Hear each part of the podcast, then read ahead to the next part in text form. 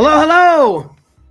On today's show, I'm going to talk about it would be like what it would be like if the office were in space. We've got a special guest host today that says Pryor and Chasm are coming for you. And Patrick says the Hulk wants to smash your brains and maybe eat them too.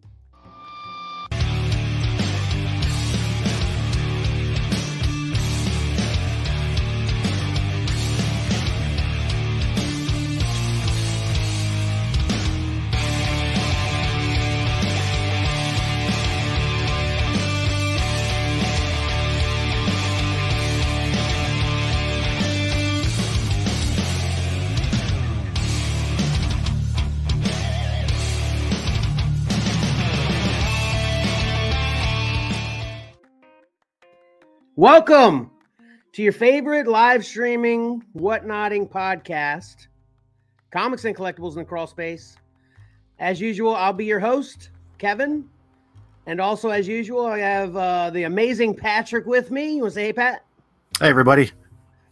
And then lastly, not as usual, we have another amazing young man. You want to say hey, Ty?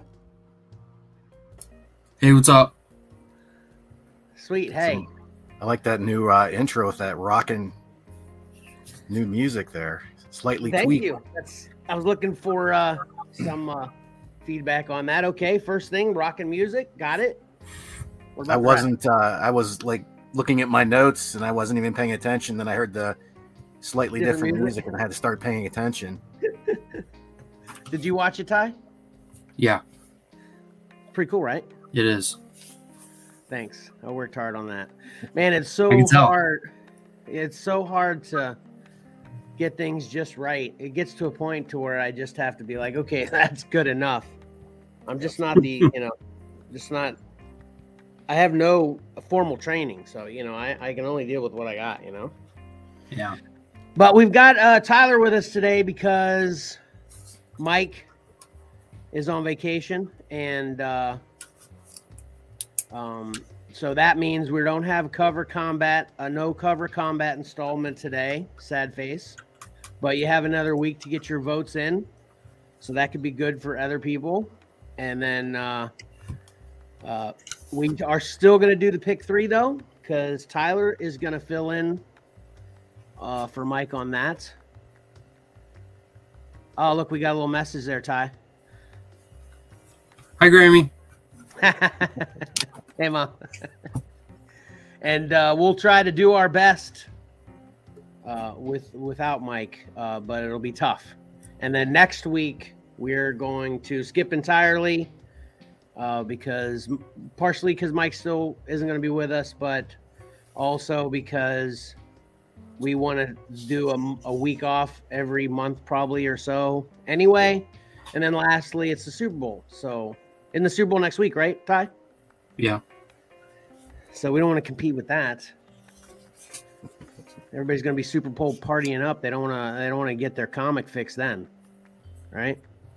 Probably right. All right. So then that uh, for the people that are the the uh, biggest fans of uh, what Kevin watched, they don't have to wait though, because we're gonna go right into that on this one. Is that okay with you, Tyler? Mm-hmm.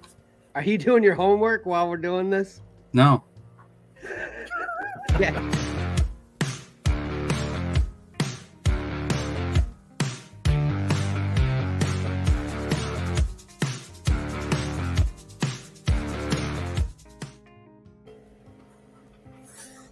All right, Pat, could you tell anything with that one? Oh my gosh, I wasn't paying attention again. I'm sorry. Oh, that's okay. It was a sound thing that time. It wasn't, there was no visual change. Okay.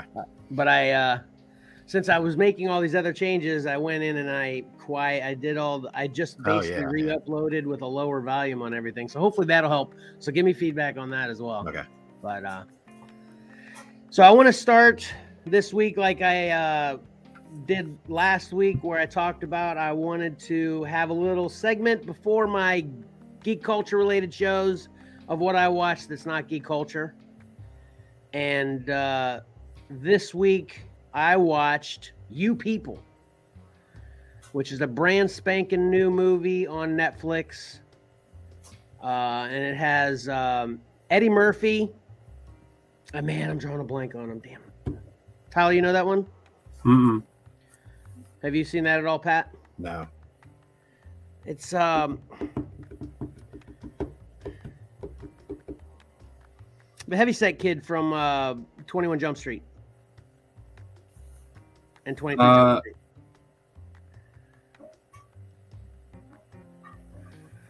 Uh, I'm blanking on his name too. You guys know who I'm talking about, though, right? Jonah Hill. Yeah, Jonah Hill. That's it. Yeah, yeah. So it's got Eddie Murphy and Jonah Hill in it as the two main uh, actors in it, and uh, it basically, it actually was kind of. I, I almost just included it in geek culture related segment of the show because a big chunk of the show, the movie, is about Jonah Hill has a podcast with his best friend that's this female, and. uh uh, basically they talk about uh, hip hop culture. And uh, you know so that kind of podcast related but then i was like no it's not really. Um, but uh, i think it's a really it's it's kind of a comedy but it's a little bit of a drama. It deals with race relations. That's kind of the big gist of it jonah falls in love with a black lady and and they're gonna get married so then it's it's kind of meet the parents uh, where jonah has to kind of meet uh, her parents, which is Eddie Murphy, and the other lady I can't remember her name either. Sorry. And then uh, she has to meet his parents, which he's Jewish, and her parents are really uh, practicing, you know, Jew. And it's actually got uh, Mulder from uh, X Files is his dad, and Elaine from Seinfeld is his mom. So it's pretty funny. I don't really get into uh, a lot of uh, race related humor at all. So it really wasn't my bag. I, I checked it out because um, a friend of mine recommended it to me, said it was really funny, which he's right. It has a lot of funny parts in it, but it does get a little bit heavy. I don't like things to get heavy in my comedies. So overall, it's a good movie uh, if that's the kind of thing you like, but uh, uh, I, I just didn't care for it, you know, that much personally. Um, and that's all I watched. That wasn't. I actually watched a couple murder mysteries with my wife too, but I can't remember the names of them. So, so to get into the geeks geek related stuff, got a good sci-fi movie here. I have no idea how this one popped up on my radar, uh, but it is called Oxygen, and this is a. I watched this on uh, Netflix and it's uh it's actually out of it's a French movie from 2021 and the actress that's in this I got her name here. Actually took a couple notes. Melanie Laurent. That's it. She's yeah, right what do you top- how do you Oh yeah. right the top of the It's on the poster. I'm looking at my phone while it's on the poster. I was going to ask you uh, uh do you have you ever heard of her? No, I don't think so. She was actually in Inglourious Basterds and uh, Six Underground, which was a fairly recent Netflix original. And then Now You See Me, those uh, old, uh, not old, I mean, it's 2013, uh, you know, magic movies or whatever, you know. So, so she's in a few things, and uh, she's literally the only person in this movie because basically what happens is she wakes up in a cryogenic sleep chamber you know like in uh, typical sci-fi movies where if you're gonna well i shouldn't say typical you know it's either one way or the other with sci-fi movies. You're gonna travel long distances you either have light speed and if you don't have light speed you have to go into sleep so you don't age while during the trip right? So she's uh, in one of these cryogenic sleep chambers and uh, something happens that we don't know exactly at first that uh, she is awakened, which that's actually been done in a few movies I've seen in the past as well, where people are prematurely awoke, you know, in the midst of a long trip, and then it's like, what do we do now, you know? Um, but in this one, she's in this cryogenic chamber that she can't get out of alone. And uh, then lastly, too, the oxygen is leaking, so she only has 90 minutes of oxygen. so it kind of it, it gives us this very interesting and it is compelling. It's I stayed with it for the entire movie. Uh, you know, mystery that starts off with her waking up not knowing what's going on. Oh, she she lost her memory too, so she can't remember anything. So she wakes up, she doesn't know who she is or why she's there, but she has a computer that talks to her. So I mean, there technically is other actors and actresses in this, but it's all we don't see anybody else but this lady. That's not actually true either. She has some flashbacks too.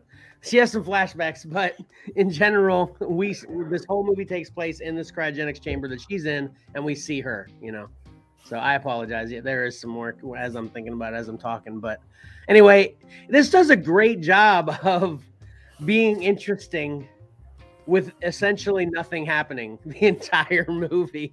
Yeah, this reminds you of uh, what was the ones where people get lost at sea and uh, uh, you know their boat takes off, uh, you know, and how they're going to survive there. And then uh, what's that one where what's his name gets his hand caught in a rock, and the whole movie takes place with him in a crevice with his hand stuck in a rock, and that's a true story. You know, it's that kind of thing where it's this one person in one dire situation with some reason that it needs to be resolved soon or else. And uh, no, not the perfect storm, Karen. This is just where two divers, scuba divers, are left in the middle of the ocean. and The boat leaves without them. They actually made three of them. I can't remember the name off the top of my head of that one, but um, anyway, talking about. You know what I'm talking about. Okay, this is good. I recommend this. I'm not actually uh, gonna give uh, too many details other than what I've already said, um, but this, yeah, open water. That's it. But this is. Uh, got twists and turns. Like I said, it's it really is amazing to me how this became so interesting with its limited, uh, you know, resources of being interesting. And uh, the the only thing I will say, the ending just the ending is not horrible. It's just frustrating to where I didn't like it. I didn't like the ending in general. I didn't like how it ended but I wouldn't say it's a bad ending, like it's a horrible ending. I just didn't like how it ended. Um, but so check it out, Oxygen. Oh, and this is dubbed. Well, I watched it dubbed.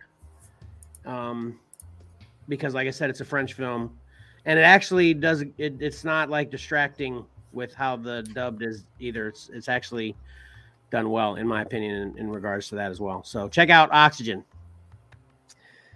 Then and this has to do with my teaser and the title of the show.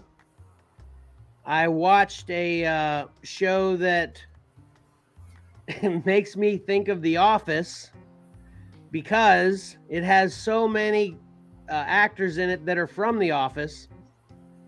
And it's called Avenue 5. Are either of you familiar with this? I haven't heard of it. No. Oh my gosh. I I am so happy I found you know, that's obviously I you know you can tell how this review is probably gonna end. I'm so happy I found this.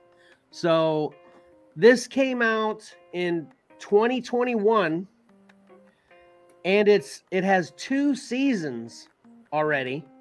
The second season obviously in 2020 ended in you know was released in 2022. And man, I'm hoping for more because this is so this is a comedy it's a sci-fi comedy and basically it uh, takes place in space on a uh, a spaceship that is, this takes so takes place so far in the future it's a cruise liner you know like if you would take a cruise on the ocean you can get on this spaceship and take a cruise kind of it takes a lap around the sun and comes back so uh you know, like I said, it's just like a cruise liner. So there's, you know, hundreds and hundreds of people, thousands maybe, I don't know exactly the number, uh, on this ship. And, you know, it's it's it becomes this sci-fi adventure. They they're in space and they start having problems. And not only do they have to deal with the problems, but also they have to deal with the passengers as they deal with the pro- you know, just like if they'd have a, you know, an issue at sea on a cruise, it's just like that, but it all takes place in space and uh, the lead in this uh, is House. Is that Hugh Laurie, right? Yeah. Mm-hmm. And then um, Zach Woods which is from The Office. He's the uh, the lanky, geeky Gabe. kind of kid that worked for Kathy Bates. That actually she worked for the the people that brought bought The Office. Yeah. Um, and then it's got um, Josh Gad. No, no, yeah, Josh Gad. You know him? You know him, Pat? hmm What's he from? I, I can't. I think he's uh, kind of most known for voicing Olaf in the Frozen movies. Oh but yeah, he's yeah, been yeah, yeah. Right, right. he's been in a lot of. He's he's like a musical uh, theater Yeah, and type he- guy, and he does movies too. Yeah. He's like a he's like a, a um one of those background actors that's in everything, so you know him. But yeah, right, gotcha. But he's uh he's a main main uh star in this one. Um, it also has, and I, and I, you know, I may have oversold the Office thing, but it also has Kyle Bornheimer and um, Andy Buckley, which he's from The Office. He was the uh, Dunder Mifflin CEO. That guy. David Um, Wallace. yeah, yeah, yeah, exactly. And uh, then Ethan Phillips is in this. Man, there, there's literally Lucy Punch. I can't remember what I know her from too, but I know her from a lot of stuff. Yeah.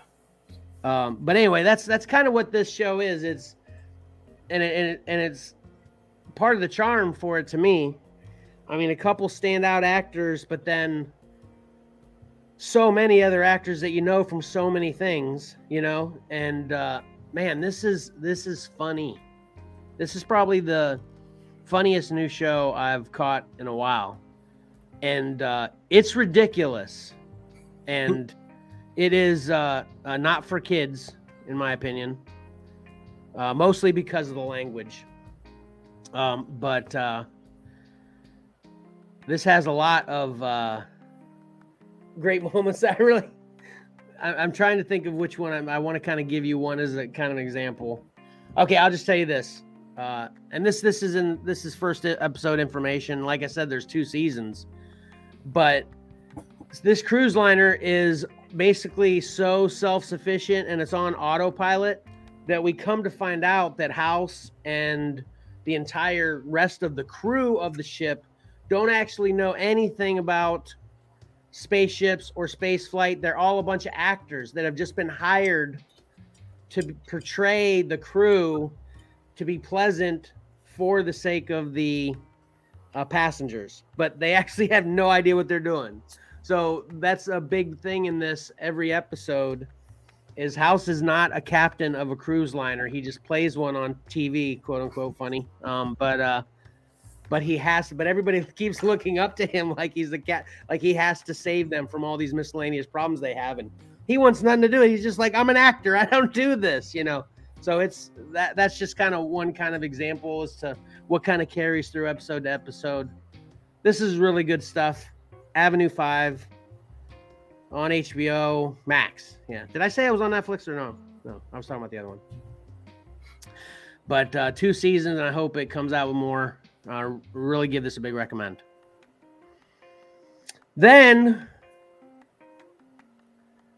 I got to the third episode of The Last of Us. Did I'm you get a chance uh, since you got the codes, Pat? I did. Did you watch all three? Yes. Nice. How about you, Ty? What'd you say? I'm loving it. Did you watch all three? Yeah. Okay. I'm loving it too. But regardless of what anyone thinks of, you know, whatever the quote unquote controversial content of episode three is, I'm just wondering why there's a love story at all in the middle of my zombie apocalypse, fungal zombie action adventure movie show game whatever it is. That's like this this it didn't make any sense to me like even if they needed to set up this couple that they meet to have you know later in the episode uh, spoiler alert i guess uh, i guess i should put that up right hmm So anybody wants to step away or mute me until I take that spoiler alert down. If you're just listening, you're not watching, come but give me five minutes. but obviously at the end they needed the weapons and the truck, right? So even if they needed to set up the fact that that's where they're going to get the weapons in the truck, they could have done it in like 10 minutes. This is like an hour plus episode, and 90% of it's this love story. Pat, right. what do you think? I think it was important to the story. I think a lot of what happened between the two could be sort of overlaid on Joel's relationship with Ellie, just about going on and caring for somebody else. It was weird because I'll, I'll briefly I'll tell you my I I loved the first half of the first episode. Okay. Towards the second half of the first episode, I was like, "Oh my gosh, here we go, Walking Dead politics all over again." Okay. And I was kind of like put off and like, we have to go through all this. The second episode I thought was fairly fairly good. Um, and then but I, I i was irritated by ellie. I didn't care for her at all. Yeah this, that all changed for me in this episode. They made her a lot more human. I think it was a brilliant idea to have her read the letter and then just the impact it had on joel you know it, and it was good too because you know it it not it just wasn't some random cache of weapons in a vehicle these are the guys that had been operating you know the they they knew they had set up all the radio playlist thing. They talked about them in the first episode so it kind of tied into that. Um i don't know. I i i thought maybe they spent a little too long but i i just i don't know. I thought it was i thought it was a great episode. I think me and my wife probably was our favorite episode. I i am glad i am anxious to get back to the because i i i assumed this whole the whole uh, gist of the series was going to be about Joel and Ellie, and that's kind of what I was looking forward to. I wasn't. I was hoping there wouldn't be a lot of that Walking Dead, different societies doing all this and all that, and worrying about all that stuff. I was more. I was hoping for more just about them, but they obviously had to get. They have to go from one end of the coast to the other, so they needed something. Right. And I'm probably going on too. This isn't this isn't what Patrick watched. Go ahead. No, no, no, no. Yeah, definitely. I want. To, yeah, I wanted to hear the feedback, and and I and I'm going to get to you in a second too, Ty. But just to chime in on or add on to what you just said is, I for the most part agree with everything you just said, and yeah, it was, and the actors did a great job. Um, like I said, the only thing that didn't make sense is how much, like you said I that's and I guess that's where we kind of disagree. Is you said it went a little bit too long. I think it went way too long. I think they could have accomplished what we got with way less of the love story, you know, kind of aspect of it, you know, and and and uh, and that being said, even without it being way less, it's still I know it was quality, but uh, yeah, I was just. Uh, I, this isn't it's like this is this isn't what I signed up for, you know. so, you know, but uh, but yeah, I, I agree with everything you said, and especially starting from the beginning too. I use the Walking Dead reference out of the gate. That's it. Really started to feel that way, like you said in the second, you know, in the second half of the first episode, and I wasn't liking Ellie. I'm still kind of not liking Ellie that much. I haven't really kind of changed a lot on that for me. Um, then the other part is again, uh, I don't know anybody that's played this to talk to, but um, uh, Lexi, you know, watches the videos I told you, and she said there was nothing like that in the game. So then I was like, okay, that wasn't exactly true with the game there too, which doesn't bother me really because I didn't play the game, but. From what I read, it is in the game. Just they expounded on it quite a bit more. Well, it's their what? relationship is in the game, but those two ended up hating each other. It wasn't a happy ending. Oh, really? Yeah. Ah, okay. Was it in was it in the first game or the second game? Do you know? First. Huh. I guess I can't rely on Lexi uh, telling me what's in the game or not. I thought I could, but she's like, that ain't that wasn't in there. I'm like, okay. But like I said, I didn't really care anyway because I didn't know either way. But yeah, I only obviously I didn't play it either. I'm pretty sure it's a PlayStation exclusive, but right because it's a video game show and I heard the creator of the game is writing it, it made me want to like my own love for wanting a show or movie to be like its source. I researched how accurate it is because yeah. it is the game creator writing it. And yeah, he's changing up a lot of stuff. So, uh, and then I had a whole conversation with Maddie about how that's so weird, you know, because usually it would be somebody else trying to put their ideas into it, but it's actually the creator making a different story, which I think is odd. That is odd, but that's kind of like Kirkham with Walking Dead and uh, or Kirkman with uh, he talked about how he changed the show so much from the comics all the time, you know, right? Yeah, I don't know how much choice he had a lot of the time, unfortunately. Yeah, I guess, yeah. So, okay, so aside from what you just said, Ty, overall, what are you thinking of The Last of Us up to this point? Um, you guys both made points I agree with, but I also I think my biggest thing is I think it was a little bit much on the love story end. It could have been shorter. Definitely want some more of the two main character action and what they're gonna do. You know. But overall, I'm, I think it's really good. Yeah. I also think I'm was... sure we'll see as well. You know how much, how important them telling that entire story for the whole episode will be later on. Yeah, that could be. Like that. Yeah, okay. I also liked how in that third episode they, they showed how capable Ellie is. You know how smart she is, like how she she saw before she the, the typical Walking Dead thing is if they if they found that basement of that store, they would have just hopped down in without even thinking of it. She actually scoped it out, and immediately when she got down there, she set up how to get back out. Yeah. You know, on Walking Dead, they would get down there, then they would scramble for how to get out. It, it, I think it was very smart eh, sort of endearing Ellie and showing that you know that she's capable and like I said, the ending too made it she she softened a lot, you know. Yeah. So did Joel, I think. I think he's coming around too, obviously. Yeah. Yeah, it's definitely. I mean, and yeah, I, like I said, you know, my opinion of Ellie hasn't changed that much, but I can kind of see where if they kind of keep going the direction they seem to be going, I could, you know but that's that's a pretty interesting uh, take on her going down in that basement like that. My first thought when she did that is why not get him before she goes down there, you know? But of course, she's like a rebellious kid, you know. She wants to do what she wants, regard and and and she wanted to prove him wrong because he said there was nothing there or whatever, you know. So I get it, but I was thinking, man.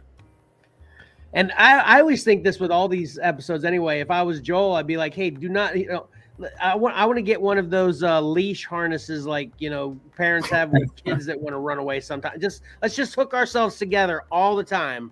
We won't go anywhere without you know maybe give it twenty feet, so we always know you know stuff like that. But everybody's all like, oh, you go there, I'll go here. You know, it's not like we're at the end of the world right now. You know, but anyway, they kind of need that, I guess, for the storytelling, of course. So, but I'm really yeah, I'm really liking it still too. Um, and uh, we'll see how it moves on. So, all right, uh, that's all I had actually.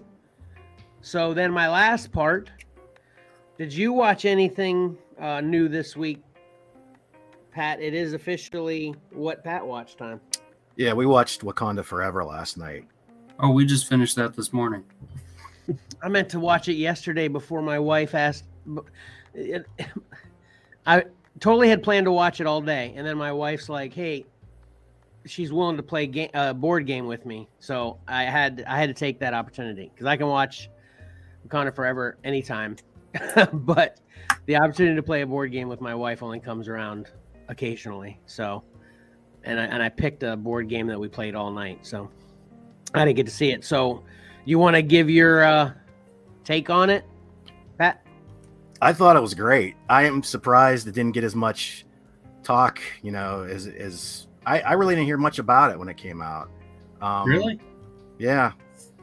Um, and I thought it was really well done. It was much longer than I expected. Uh, in fact, uh, your mileage may vary because Valor checked out about halfway. He was done. He was bored. Oh, he uh, didn't he like went, it at he all. He went to bed. He said there was just boring. There wasn't enough going on for him. Ah. It was I thought it was extremely emotional, which I wasn't expecting. Um, but and I and I loved Namor. I thought I thought they logically adapted him into adapted him adapted him into the Marvel universe of the MCU. There was a few things I don't like. I don't know if they can't use Atlantis because of Aquaman or or what, but that's that's minor. He still was fairly true to the character, and I thought he was pretty cool. Okay, that's good to hear. Ty? Uh, I don't know much about Namor, so I'll just confirm what Patrick said there. But I thought it was okay. Um, I enjoyed it. Uh, I think it was definitely slow in some parts, and the action was okay, but it was very emotional. Um, probably won't be something I watch again, but I'd still say it's a decent movie. Okay. What'd Maddie think? The same opinion. What'd Chelsea think? I think she really liked it too. I don't have a huge love for any of the characters in it, but of course it's MCU and you know other things can tie along. So it's something I feel like I had to watch, but it's Yeah, oh yeah, that definitely. I am particularly loved. Well, that's that's awesome. I yeah, I'll, I'll probably end up watching it today actually. So we'll have one last review uh, in two weeks. I'll uh, I'll tell Mike he needs to watch it so then we can give one last double review. Did you watch anything else? I don't think so. Ty, did you watch anything? Uh, I did, but I'd have to consult Maddie on what that was because my memory sucks. We definitely watched something else big this week. So you just in general know that you watched something else big, but you have no clue what it was. Yeah. Hold on, give me two seconds. All right. He's using a high tech Yeah. intercom to contact his other sources. I'm an idiot because we just What? talked about it for the past 30 minutes. We watched What? The Last of Us. Oh. yeah, we covered that. All right, so yeah, that's it. That's it for me on uh, what I watched. Because literally, with uh, I didn't have I don't have much because of Avenue Five. I binged. I was enjoying it so much. I binged both seasons all week. So that's how much I liked it. I'm liking Last of Us so much that it's going to be uh, Sunday night at 9. We watch it every week. Hold on a second, Ty. What'd you say? I said I was liking Last of Us so much that I think well, I'll be looking forward to watching it every Sunday night. Excuse me. Oh yeah. Yeah. Awesome.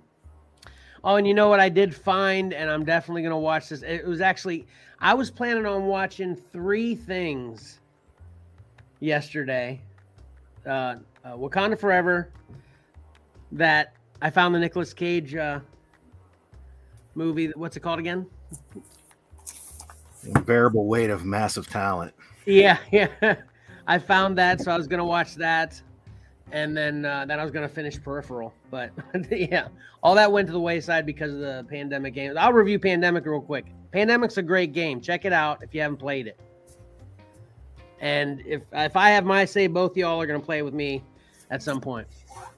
All right. I want to I want to add something else real quick here. It isn't what Kevin watched anymore, but uh, this is a good opportunity to put to input this. Ty, did you lose something? Oh, yeah.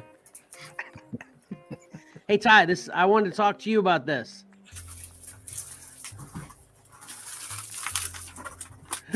We're trying to be professional here. When you get up and you're gonna walk around and put your comics away, you should at least like stop your camera or something. Anyway, Marvel Snap came out with the uh, friendly battle Yeah. mode this week. And this is one thing I was trying to say to you before the show, Ty. I'm glad I didn't actually, so I can talk about it now.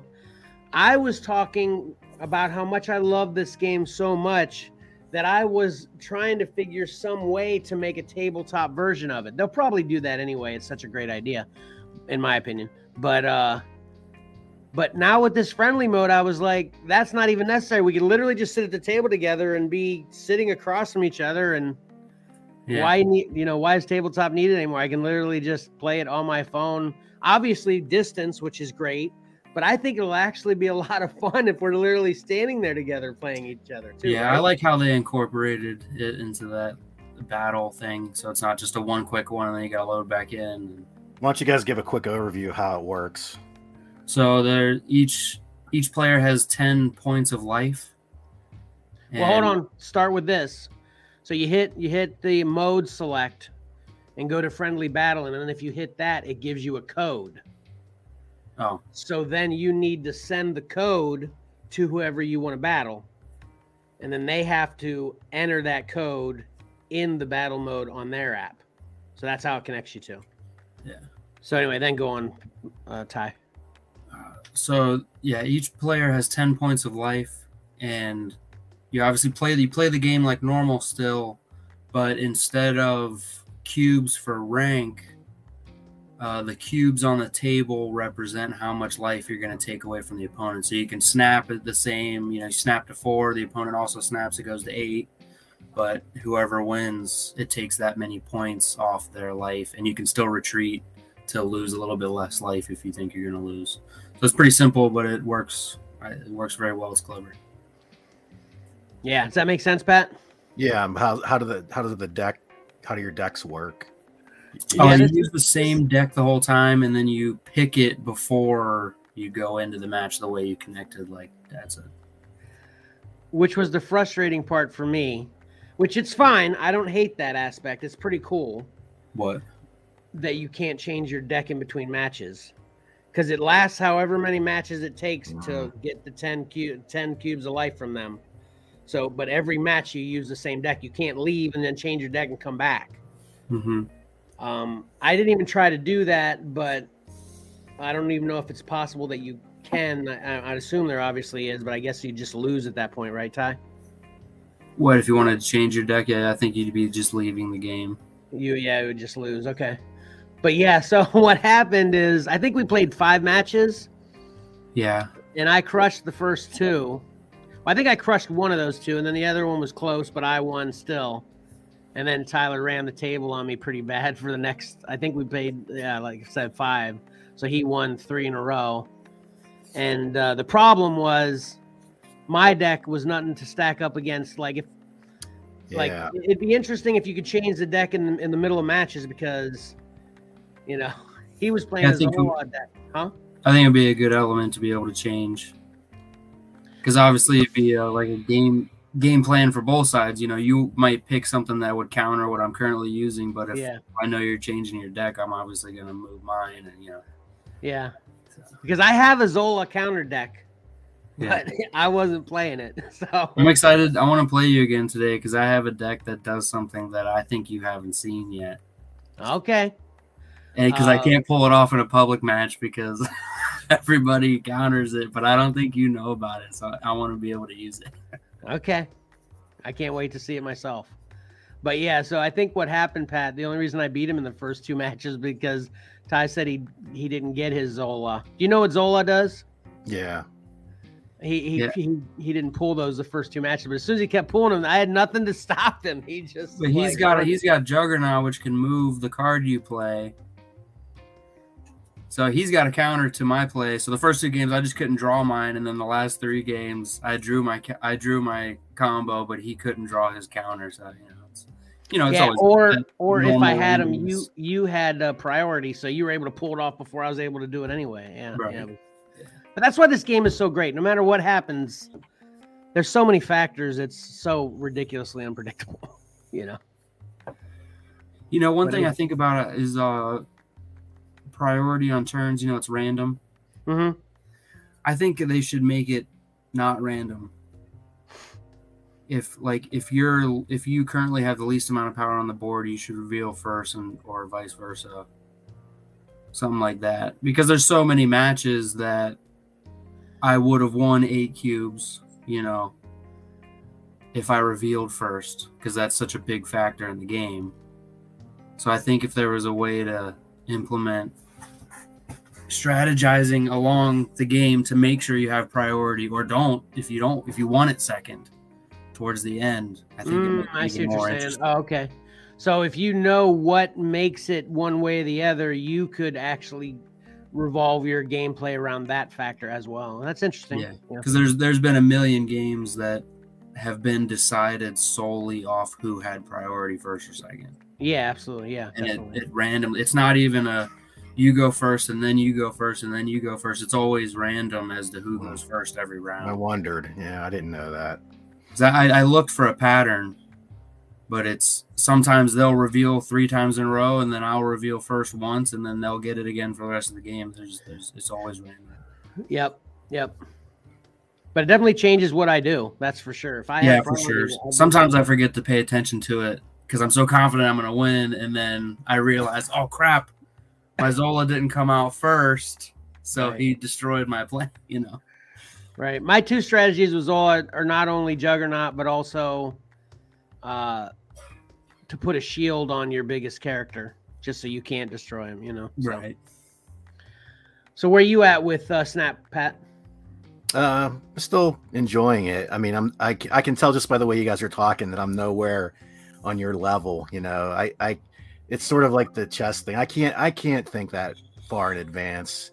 Um, uh, but yeah, it's it's still fun. And a lot of times I you know I think I'm gonna win. I'm like, how the heck did you guys do this? You know, like... yeah, yeah. Well, I definitely want to. I I, I definitely want to play uh, a game against you, and I and what I was thinking we could do, and this is something I mentioned that you, I think you actually brought it up first. You're like, I wonder how it's gonna regulate your power level. Yeah. And I was like, you just gotta. I'd assume you just probably have to do it yourself, which I think that's just what the idea is. Which I'm fine with that. Basically, you know, I guess it, it would kind of work against you if I know what you've got. But you know, if you want to tell me what you got, and then I'd I could create a deck out of something horrible. you have too, or whatever. You know, so you know.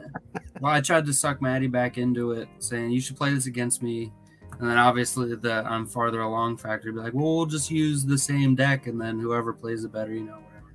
Right. Yeah, that's what I was thinking. Yeah, exactly. Something like that. Just a way to learn the things because that's the thing. There's so many even the bad cards all and there's no such thing basically there's no bad cards obviously there's cards that are better than others that's debatable what's a bad card angel that's not a bad you know how many times angel screwed me zero you know, times especially when you know people have uh you know winter soldier they got bucky and it turns to winter okay. soldier well to your in- point every card could possibly win a game yes but the power levels are so far apart between some cards. Angel is on the bad spectrum, but no card has an absolute zero ability to win.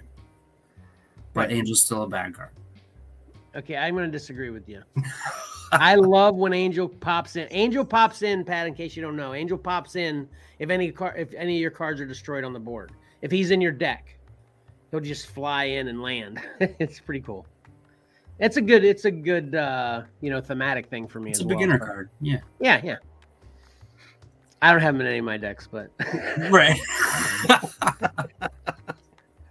and I guess that's the point: is you're obviously limited to 12 cards, and you know he's just with everything I got now, he isn't in the top 12 for any deck.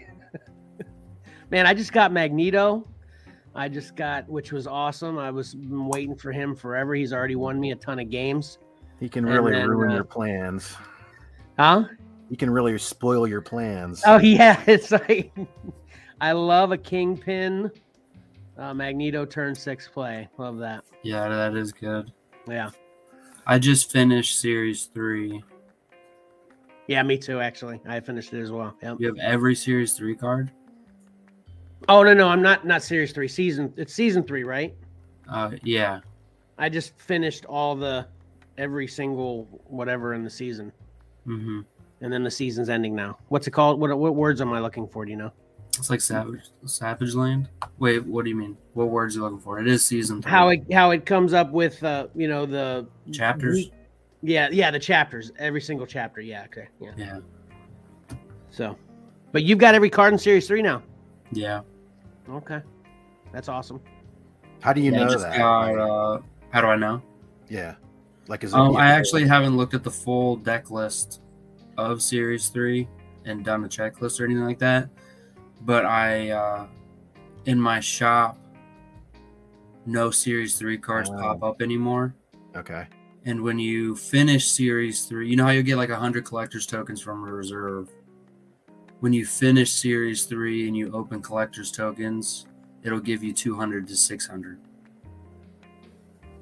But only when you finish the when only once you obtained all the Series 3 cards, you'll get more collector's tokens for reserves. That's my biggest clue. But I kind of knew Agatha was going to be my last unlock because she because she was actually my first clue on it was Agatha was in my shop for like five refreshes in a row.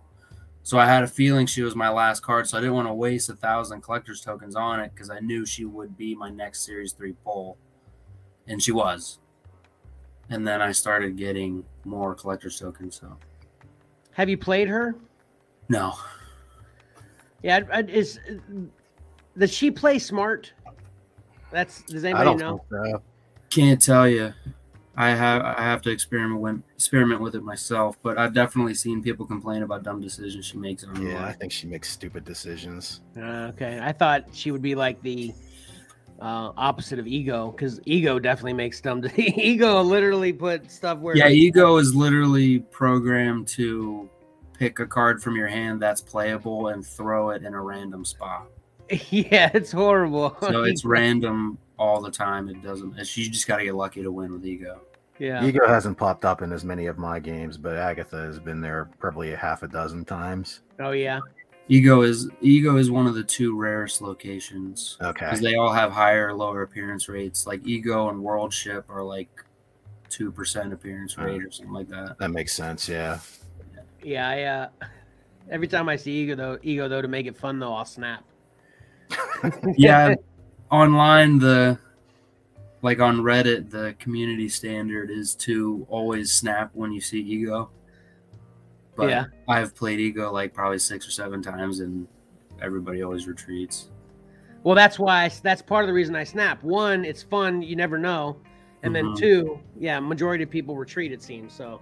You get two instead of one, as long as that you know it wasn't the first zone, of course. yeah i saw i saw a video of uh, ego came up for this player and the opponent played a black widow. And then the location was when you play a card here to add a copy to your hand. And he played the widow's bite on that location so i put another one in his hand yeah, that's kind of stupid. and stuff. widow's bite patrick is you can't draw any cards when this card is in your hand To get rid of it. Yeah. so ego kept putting it back in this. All right, apparently we need to have a complete Marvel Snap episode. yeah Man, I could talk about it for a real long time. Yeah, and, and especially we get to playing some games and we can talk about the games. I watch a lot of Snap videos too because obviously the game shorts uh, is short, so the Snap videos are pretty short. Obviously they have the long ones out there analyzing deck builds and stuff too, but I like the the video shorts that'll just show like an epic moment in a Snap game or whatever at the end. It's pretty fun. You know, I like it. uh baron mordo sucks Uh, really? You, um. So he uh, makes you draw a card and it gives it six power. That's what it is, right? it sets the cost to six Yeah, yeah. Or not six power. Yeah, it sets the cost of six. yeah That could be good. Not really Why? because by, we play him on turn two, right? Yeah. Or later. Someone And- someone pulls out my Zabu with and makes it a six. I'm screwed. Right, but you'll still there's still a high chance that they c- that it's a card that they'll play on turn six because turn six isn't exclusive to six cost cards.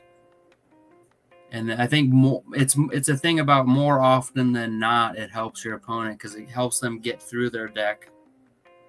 And then if you the card you make them draw they don't want to play in this game anyways. Or you could just make them draw a five or six cost card they're planning on playing turn six anyways, and they get more cards before that. So the statistics are. I've seen a lot of people arguing about this on Reddit, so I'm getting a lot of my information here. You're making a lot of sense to me. I'm actually Is- agreeing with you more than I was the angel card. Yeah, so it obviously could, you know, like if I'm trying to pull off a carnage early, you know, it might screw me there, but at the same time, you know, it's getting me through my deck faster because I drew an extra card, so I'm getting more later. you know, so but more often than not, the statistics are Baron Mordo helps your opponent. Mhm. Okay, I, I agree with that. Angel is better than Baron Mordo, at least. Got it. And I always play on Taskmaster on turn six anyway, so that wouldn't even matter. And now I get one more card. Right.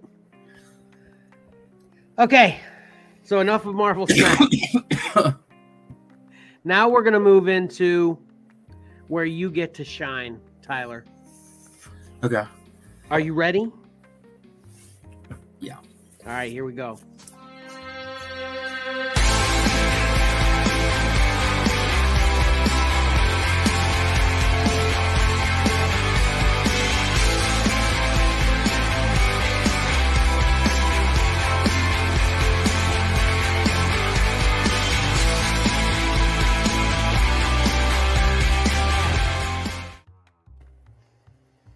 All right. Uh, let me do this first for you, Ty. I'm assuming when you weren't paying attention to the show, you were doing your homework to uh, l- let us know about the artists on these covers this week, right? Yep. All right, here we go. What we got, Ty? On the screen. All right, we got Hidden Empire. The artist is Rachel Rosenberg. We got The Flash, and that's Serg Acuna. Batman is Derek Chess. ASM is Scott Hanna. Storm is Sunny Gho. Uh, I actually couldn't find the artist on Red Winter um, or the cover artist, and the Darth Vader is Rahzzah. That's it. No last name. Right. Red Goblin is John Bazaldua. Okay. Moon Girl is Rain Barado, and Daredevil is Marco Ciccel. Ch- Cicchelto. Chichetto. Cicchetto. I think the Can't L is silent, right. Matt? It's Chichetto, yeah. Well, I think a lot of those maybe you were picking up the inker. It doesn't matter. Like, like the Amazing Spider-Man. right. The Amazing There were, there Spider-Man. were quite a few with like four cover artists. so I Yeah, picked yeah, the yeah. top one. Yeah, so like the Amazing Spider-Man, that's John Romita Jr. Just off the top of my head there that I can see. Scott Hanna's the inker. Do you understand Okay. that, Ty? Yeah. Okay. So anyway, and then also too to tell everyone, these uh, these are what Tyler just described as the ten covers coming out uh, this coming Wednesday, February eighth, two thousand twenty three.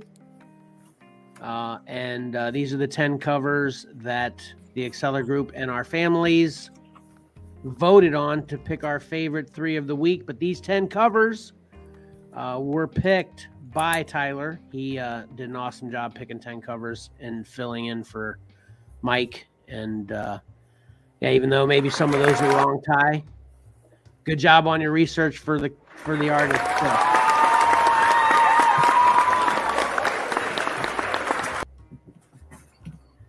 all right, so I'm I'm looking at the thing here, and I only got first and third. I don't have second in there.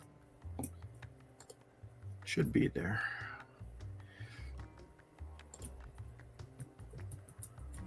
Oh, there it is. It was way at the bottom still. I got it. Hmm. All right, Tyler. So then basically, once you say who it is, what the winner is, I'll put it, or, you know, start with third place, and I'll put it up as soon as you say it. Okay.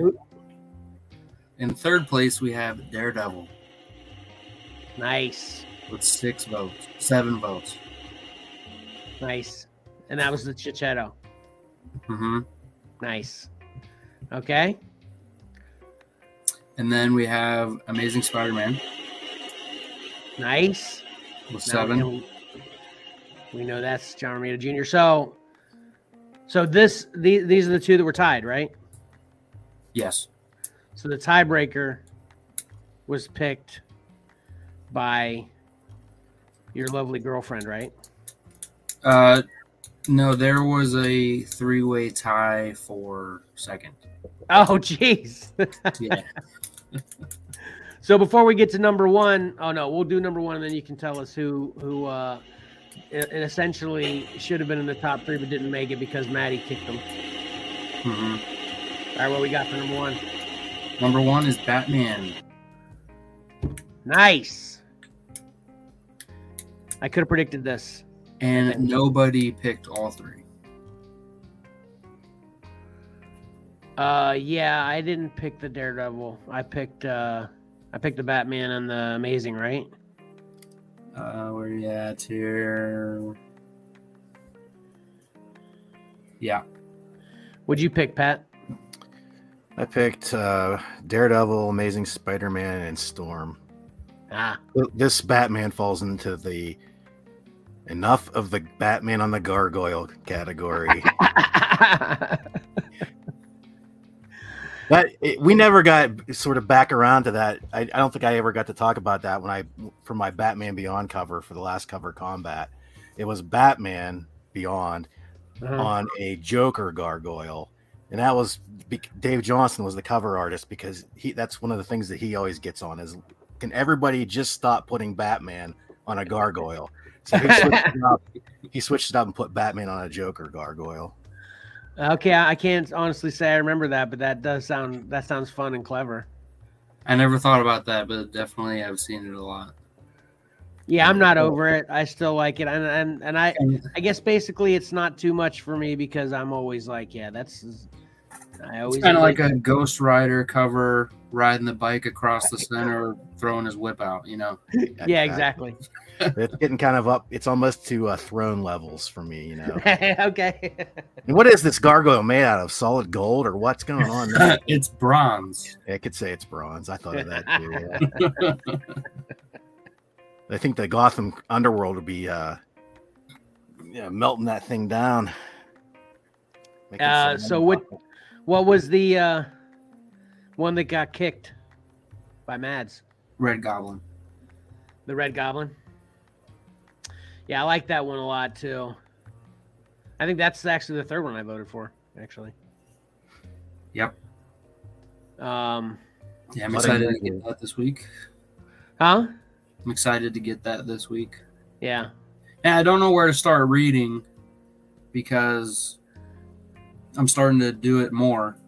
And I Yeah. read Dark Web, and uh, but obviously throughout the book, there's references, and uh, there's multiple things that have happened in recent books like Venom and Amazing Spider-Man that I obviously missed, kind of like a spoiler for the future already.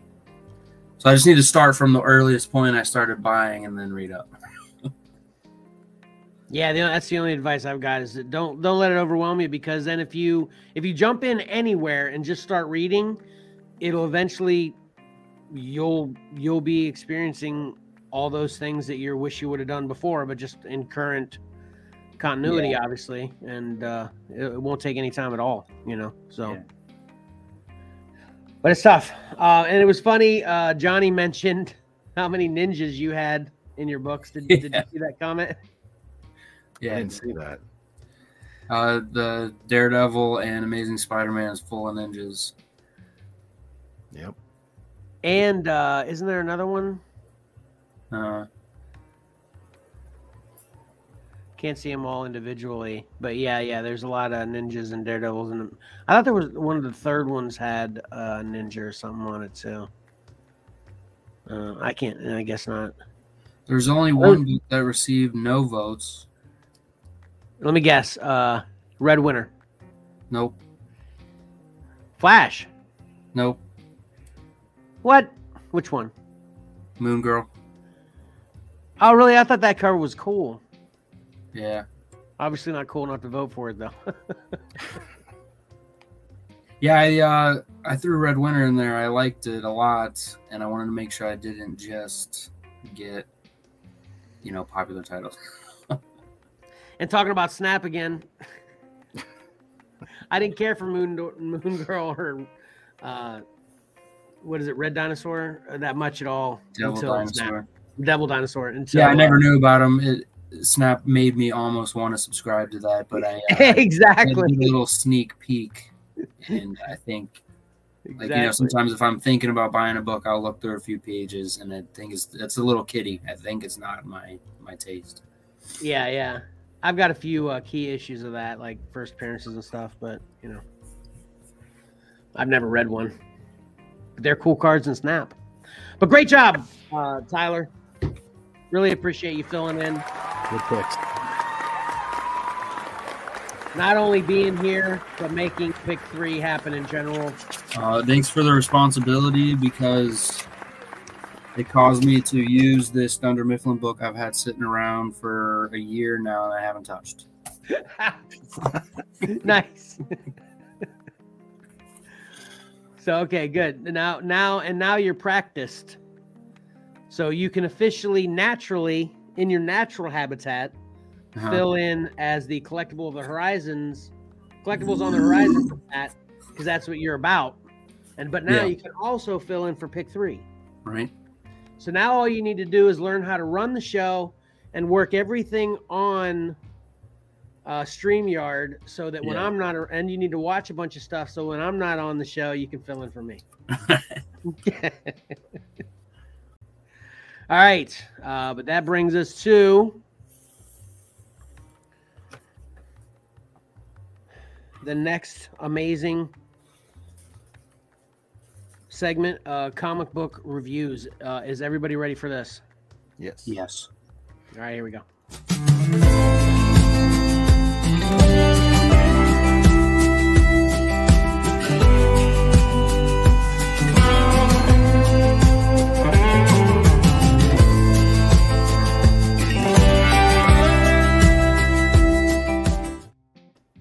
You know, I wish I could just on the fly. I was, I had the technology and the time and the knowledge, whatever, to like make a change like really fast to where you could be in that, uh, Tyler, but you know, Uh. you're not in there. But I'll go first. Uh, I'm continuing uh, my journey of reading through Batman the World. Again, uh, if you didn't check us out last week, this is a one shot hardcover. I don't know if there's been subsequent printings in soft cover or not, but this is a one shot hardcover, 14 short stories written by 14 writers and and uh, artists from around the world. And uh, I think that's pretty interesting. I reviewed the first seven last week, and I was planning on getting through the, the next seven, but it, but alas, Avenue Five was too good, so I only read two. Uh, and uh, the next two that I read, uh, one uh, takes place in Turkey, and um, you know, this might, I, I think I've said this before about other things, and it's just because I'm not as red as I'd like to be. Uh, this might be a key issue regarding this story that takes place in Turkey. So, uh, Batman, as you can imagine, has to go to Turkey to solve uh, this mysterious crime that took place in Gotham. That with his investigation, he was uh, he he trailed he tracked it back to culprits in Turkey, and uh, without you know without getting too deep in the weeds as to going through the whole story. This is where I'm bringing up the uh, this might be a key issue thing. Have you ever heard of Dawn and Dusk, Patrick? Uh, I think they make like uh, automatic light timers that use that feature. no, Oh, okay. Then no. they are these like twin ninja girls.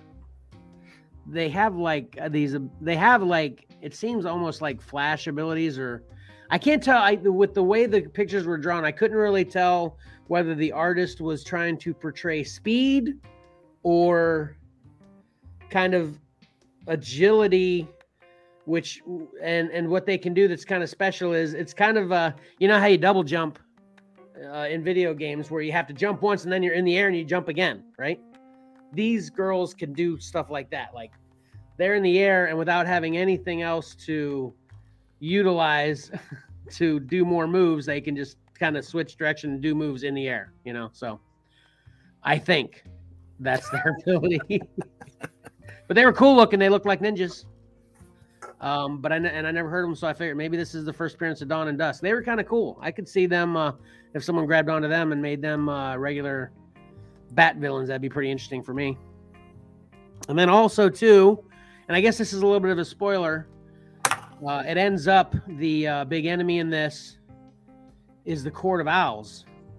Um, but but again, with this maybe being a key, I don't know. Uh, you tell me, Pat. Yeah, it seems like a lot of these stories, you know, because they're using creators from, you know, different parts of the world, they can introduce new characters. So there could be a lot of new characters they could potentially use in the future. Yeah. Uh, but uh, again, spoiler alert, this is uh this whole adventure's a ruse. There's nothing going on in Turkey. There is a court that the Court of the Owls has used in Turkey. They're called the Court of the Eagles. And they all wear eagle masks. And their job was just to get Batman to Turkey so the Court of the Owls could do what they want in Gotham. so it was pretty interesting. You know, I I, I think it was I, I liked it. Um, and then the next one took place in Poland, and again, all kinds of uh, different culture things in this one that I don't know whether are uh, true or not, but I would uh, I'd like to know, so I'm gonna have to do my research on it, I guess. Uh, but it talks about a lot of statistics with uh, Poland's crime. I guess like Poland for uh, Warsaw and Poland has like the lowest crime on the planet per capita or something like that. And Batman investigates how that can be. Um, and he discovers this amazing crime fighter from Warsaw that she essentially all she does is she uses technology to track crime to such an extent that she will report a crime is going to happen here and send the evidence to the police to where they essentially go there before it happens and so it doesn't happen. Like you know like she'll find out that these bad guys are going to rob this one bank here and she tells the cops so then the cops go to that bank. So then it, it, they don't the cops don't have to do anything that just it's them there that makes it not happen. So it's stuff like that that it's pretty interesting she uses this technology this way so batman goes to warsaw to um try to use you know because he'd love to utilize it the way she uses it so he wants to learn and essentially buy it. And she goes there, or he goes there as Bruce Wayne, obviously, and and just tries to buy her company out or buy the technology or you know merge or something. She wants nothing to do with it. She tells him no, flat out. She thinks Batman's horrible. He's the kind of polar opposite of her uh, in mentality as far as fighting crime is concerned. She's trying to prevent it. She's not trying to fight it once it's here, and she thinks Batman provokes more crime by just being the way he is. And uh, so she says, I, I want nothing to do with you. I want nothing to do with Gotham. Get out of my city. you know, she is really rude about it too. She is not nice. And, uh, but then, spoiler alert, she is in the midst of foiling a crime. And guess what? Do you want to take a guess? Anybody? No? Okay. So Batman, I mean, uh, not Batman, the bad guys find her. And they're just about to kill her to stop her. But of course, guess who's there to save her life? Anybody? Class? Batman. Batman. Yes. Ah, Batman, that guy. he just so happens to the you know, of course, this is when Bruce Wayne goes there to try to do this business deal with her. She wants nothing to do with it. But of course, that night, she gets found by the bad guys. Batman's still there. So, or Bruce is still there. and he dons Batman to save her life. But then, and then guess what happens? He does. Well, yeah, he saves her life, but then after that, she starts singing a different tune. Uh, She decides she wants to merge now that it's not so bad to have Batman on your side. So it was pretty interesting again as well. I I, I liked I like both these stories a lot. And again, there's a lot of uh, you know different cultural references, which love learning about all that stuff as well. Uh, and again, I you know I need to research as as how as to how legit all of them are. Um, but if they're totally 100% true, obviously it'd be that much cooler to me. So, continuing my big recommend for this book, enjoyed these two stories. Out of the first nine stories now, there's only one that I didn't care for much. Um, all the rest were really good, in my opinion. So, check it out Batman the World. All right, Pat, Sounds you're good. up next. What you all got? right. So this week I read a the collected hardcover edition of Spider-Man Life Story. Oh But- man, did you get this? Is, is this brand new? This just this just come out? The the collected edition? Um, I'd say it probably came out during this last summer. You know, it's, it's Oh, probably six months old. Yeah. I want to get this because I I was getting them, but I missed a couple. Okay. So I was planning on getting those, but I didn't even. I my my mind never goes to collected editions like this, but this would be perfect for me on this one because yeah, I, I, I was loving this. So anyway, Yeah, so this collects uh, Spider-Man Life Story by Chip Zdarsky and Mark Bagley. Bagley. I always said Bagley, but I think it's actually Bagley. Um, uh, it collects issues one through six, and then they put out an annual about a year, six months to a year after the initial series was released. Uh, it's kind of funny because in between that time, they solicited this hardcover collection. I passed on the individual issues, ordered the hardcover, then the annual came out and i was like oh, well dang i have to get the annual because it's not going to be in the collection well Right. they ended up they ended up canceling the release of the hardcover and that gave them enough time that they did put the annual in there so everything's everything's in there oh And cool, okay, now- good, good. now i also have an extra copy of the annual Um, so I'm not going to go into too many spoilers. I'm just going to give a broad overview of this series because if you are the least bit interested, if you're a longtime Spider-Man reader, um, get this. It is it is very well done, um, and I, there's a lot of cool surprises that I don't want to spoil it, and I'm just going to give like an overview of the what the uh, breakdown of the issues uh, it entails. But Okay. basically, the the whole premise behind this is what if a writer tossed out Marvel time, whereas you know they don't do the cheats, um, where Franklin Richards is still a little ba- little child. Everybody ages in real time here, starting from their origin point in the '60s. So, for example, here issue number one takes place in the '60s, where Spider-Man is just uh, probably graduating and getting out of high school, and it deals a lot with Vietnam and if superheroes should have uh, got themselves involved in Vietnam.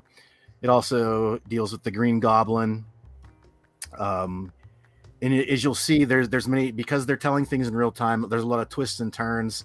That time sort of collapses in on itself, and things are more, you know, sort of bunched up and overlapping, and it, it just makes for a, a very interesting experiment, I'd say. And I think they may have done uh, other life stories. I'm not sure. I I, I went, Yeah. meant to go back and they did.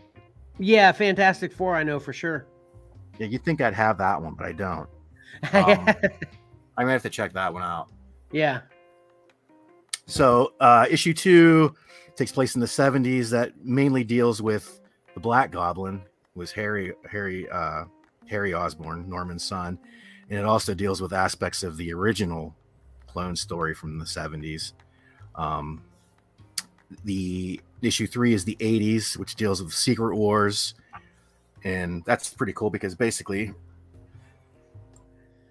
excuse me, basically, uh, they're using you know they're, they're they're overlapping the Cold War with Russia with the timing of the Secret Wars when and when the heroes were all heroes and villains were stolen away for the Secret Wars. Russia took that as an opportunity to attack. Um, so you, they're they're they're sort of you know they're using comic book history and real world history that happened at the time and sort of mashing it up and then you know to, to it, it, you know and the just the story it makes sense and it plays out pretty pretty neat Yeah. um, the, the 80s also deals with Kraven's last hunt when craven wanted to kill spider-man Mhm. and also because they were uh, taken away for the secret wars it also deals with you know the symbiote um, all too pr- interesting effect I, I have to say There you go, uh, Ty. Yeah I, I was gonna say tyler y- even if you you don't go way back starting with the 80s they're dealing with venom and aspects of venom so it's it's pretty interesting uh yeah, I mean, the I 90s love Spider Man as well, so be Yeah. Uh, the next issue is the 90s that deals with the clone saga once again you know when ben riley uh, started coming to the forefront and he was scarlet spider and all that but here it's it's all twisted up uh, it's doc ock who uh, at one point was a good guy now he's sort of uh, reverting back to his evil ways and also deals with the green goblin once again who's uh, released from prison uh, the aughts deal with the Civil War storyline and Morlun, who's a relatively new Spider-Man villain. Um, and then issue six was the 2010s. Um, and because of Civil War, the Civil War going on with the heroes all fighting each other, uh, Doctor Doom took that as an opportunity to sort of conquer the world. It seems, and this issue 10 is Spider-Man uh, trying to, it, it, you know, at the end of his career take you, know, you have to keep in mind he's been aging as the decades go by so he's in his you know mid to late 60s at this point and he's trying to make one last stand to try to thwart uh, dr doom's plans and this also uh, uses aspects from dan slott's superior spider-man where uh, doc ock took over the body of peter parker uh, they there's a, a just like any everything else in this series there's a twist on that too and uh, the annual wraps it up. Uh, the annual uh, is sort of neat because J. Jonah Jameson was sort of I don't even know if he was really mentioned that much throughout uh, the, the initial series, but this is all about him. It's focused ex- exclusively on J. Jonah Jameson throughout the decades and his you know his impact and on Spider-Man and Spider-Man's impact on him. But this is a uh, if, if you're a Spider-Man fan, it's a get it. I think you enjoy it. It's a it's a unique twist on, you know, what you think you know. Um, the the only, and this is just a matter of taste. You know, I know Mark Bagley isn't everybody's cup of tea. Uh, I, he, there's some good, really good stuff in here, but there's all, also some of the usual Mark Bagley wonkiness that if you don't care for him, it's probably gonna you know you're probably going to notice it and it, it, you won't like it that much but it, it's it's solid overall I, I will say that um, Okay. and i think it makes a nice collection because you know it's a it isn't Yeah. in continuity it's just all self-contained and um, makes for a really nice hardcover collection so yeah uh, it, it, it, i think if they would have had a different artist on it i will say i say a different artist but mark bagley is so tied to spider-man he through he's drawn Spider-Man throughout so many decades in real time Marvel that he was probably a good choice for this. Yeah, Um, made sense. Okay. yeah, but you know, maybe if a different artist that more to my taste would have drawn this series, it could have really pushed it up to a must-have. But it's definitely a get it for I, I would say for anybody. They they will find something to enjoy here. Well, I got a couple questions for you. Yeah, yeah. Is that a slip cover? Is that, is, It does. On- it does have a dust jacket. Yes. and what's underneath the dust is the same picture? It is not the same picture. Actually have it right here. Let me see.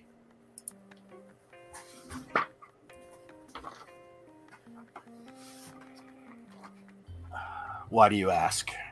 because that's one thing that I feel has kind of dropped the ball on this cover here. I mean, oh yeah, let me hold on a second. Let me make you big here.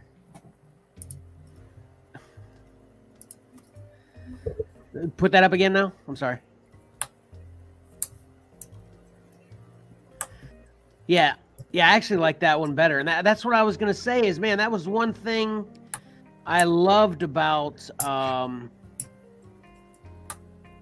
the uh, the single issues was the covers, which that one goes a little bit more in line with those kind of covers. Yeah. So I feel like that that dust jacket cover kind of drops the ball on that a little bit. You know, I love. Are the covers inside? Does the covers show? yeah, they, they uh, are. Um, separate the stories in the book. I, I think they're just in a gallery in the back, Oh, okay. Oh, okay. and they if and they show all the alternate covers, the variant covers. Oh, okay. Oh, that's cool too. Okay. Yeah, that's that's always a bonus. That's kind of nice about when you get these nice hardcover collections, is they do Yeah. have usually have all the covers in the back. Yeah, Yeah, I definitely want to track that down. Yeah. yeah, it's kind of hard to hold this up and sh- and open it and show you. Right, yeah, right. Yeah, yeah, yeah. Have some uh, cool bonus features in the back too. Nice. The back's just Uh, a plain Gotcha. rubber webbing. So, um, so yeah, I think it kind of drops the ball on that, but then also too, the annual. Okay, so two questions with that. One, so the annual is just Jay Jonah, and it's everything from the '60s to modern day, basically in one story. Yeah, it sort of picks it picks from all the different eras. Yeah, Okay. And then lastly, why is it an annual? It's a six issue limited series. You know What's what I'm I saying? deal yeah. with annuals? What? What's the deal with annuals? Well, they usually mm. have an annual once a year. Right, but like, what's the purpose of them? It's just a separate kind of story, you know. Yeah, it's it's yeah. the- I'm not sure why they called it an annual. They could just call they just could have called it a one shot or a you know. yeah. That's what I thought was kind of silly about it. It's like, I didn't know if they had anything to do with the current run at the time, or if it was just like its own book, randomly. yeah, so he said. It's his own book. Yeah, or Yeah, every- you know, The the six issues plus the annual are all they're all off on their own. That's what makes it funny to me. It's like six issues and then an annual. It's only six issues. But anyway, that's just another goofy observation. But anyway, that's awesome though. I'm excited to uh, to read that. Like I, I think I read the first two, then something happened. Whatever, dropped off completely, and then I went to try to check them out again, and then I think I missed three and four. so I need Yeah, to get all they- those. The, the the Venom stuff in there is is good. I think Venom fans would like it. There's there's not a lot. I, I will say that, but for what it is, I think it's uh, an interesting twist, and uh, I don't want to give Yeah. away anything, but there it's yeah, it pays off pretty well. Gotcha. All right, awesome. All right, Ty, we're rolling with good book recommendations. What do you got? Uh, I got Dark Web. Where's your graphic? Well, I don't know where is it. You should have known what I read. That's all right. You got it there beside you? Uh, no, it's in my box. Oh. I mean, I could grab it if you want me to. Well, I was just gonna make you big, and then you can show people. All right. Is this gonna take long? No.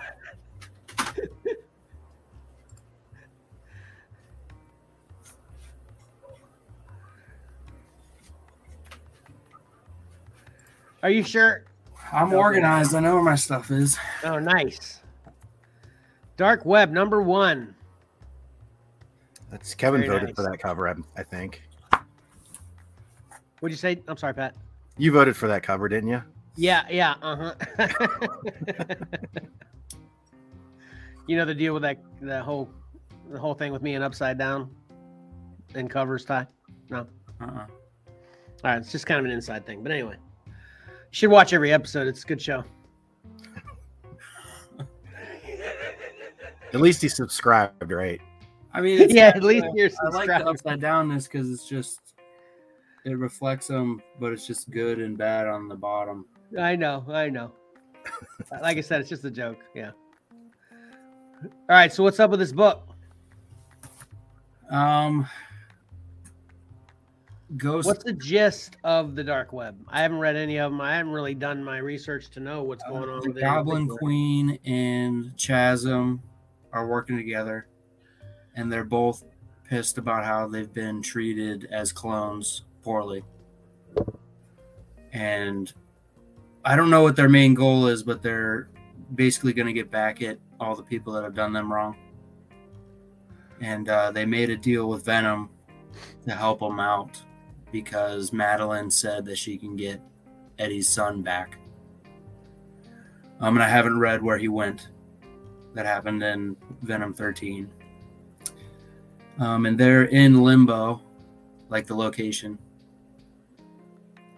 Um, and then, so Madelyne's wreaking havoc on the city. Spider Man gets involved, obviously, see what's going on.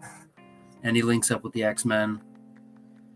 And then uh, Ben Riley, which is Chasm, is having like some memory loss or he, he knows that his memories of Peter Parker have been stolen from like his portion of memories that belong to Peter Parker have been stolen and then he's going after Norman Osborn once he starts to remember who he is from Peter Parker's side.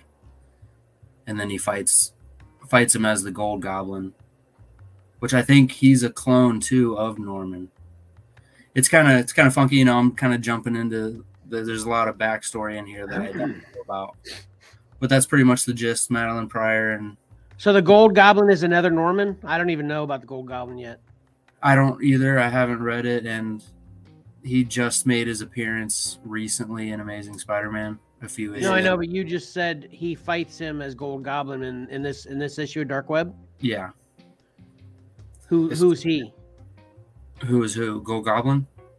It's Norman Osborn. I'm Okay. just I'm not sure if Norman is a clone or if it's As far as I know, he is not. If, if he Because- is, it's a spoiler to me. Harry's clone just died.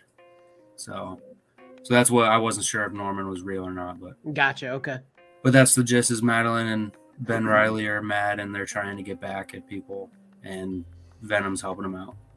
But Venom's only doing it because Madelyne said she can get his son back. But but uh Chasm is fighting Gold Goblin hmm and the Goblin Queen is wreaking havoc in the city. What fighting Spider Man? She's like releasing a bunch of monsters and then Spider Spider-Man came in briefly that something's going on. Okay, and Venom's assisting in all this because he thinks he can get his son back if he helps Goblin Queen. Basically, Right. is this a crossover event or is this its own little uh, story? I'm not sure. It's a crossover. Yeah, of course. I read the first couple of Spider-Mans that started it. I, I think I might have to pick up. I, I might actually be missing what what uh, Tyler's reviewing right now.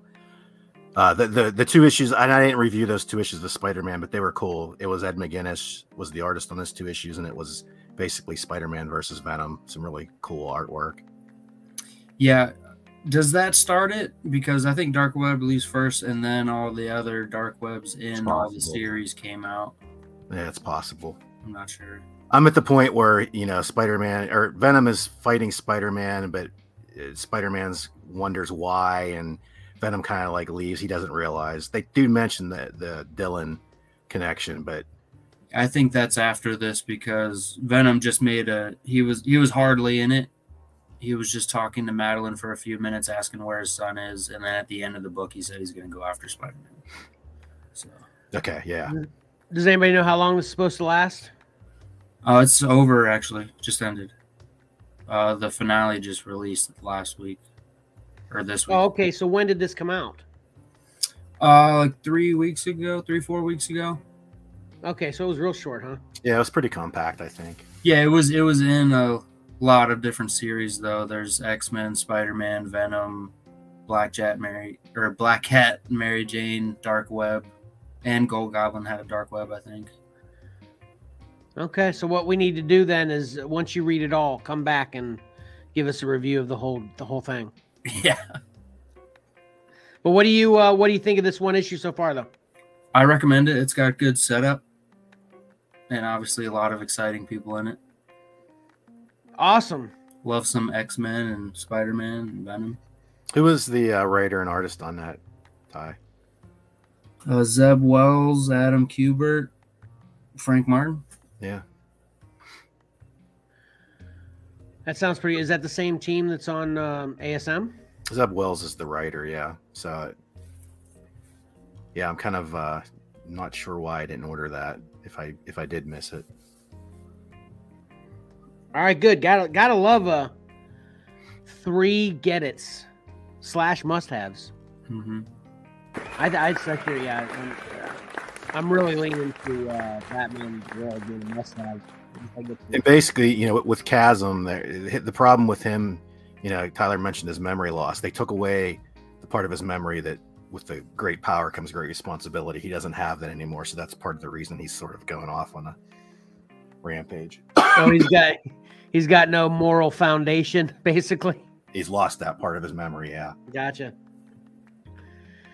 All right, It'll awesome. be a minute before I get through Dark Web because since I read Dark Web, there's a lot of snippets of previous issues, so I'm probably just going to start back at Venom number one from last year. hey, however, I, I don't think there's a wrong way to do it. Yeah. But at the same time, I just read this one, so I want to keep reading. Man. Right? Yeah, I know. It's it's tough. It's tough. So But now I know if I go back, I got this story to look forward to. yeah. All right, awesome. Thanks for uh, filling in on that again, Tyler. Appreciate it. Mhm. And Yeah, it's uh, it's kind of I enjoy the how they do that. Um, what? where there was a few moments in this book where it told you to where one of the one of the events that they're mentioning it had a bullet point of um, like asm volume one like 400 so it's Yeah, I love when they do that. absolutely, absolutely. Yeah, I meant to tell you too, Pat. I, uh, you know, when I was reviewing um, the all new Fantastic Four, and you were asking me because you thought it was a reprint of the old issues or whatever. Remember that? Yeah. I I got the three issues that it references. I haven't read it yet. I got the three issues that it references in the book though. And actually, I didn't get them. I in sorting my collection, I found out I had them. so again, like Tyler just said, it's something that now I need to go read that and then get back into reading the all new Fantastic Four.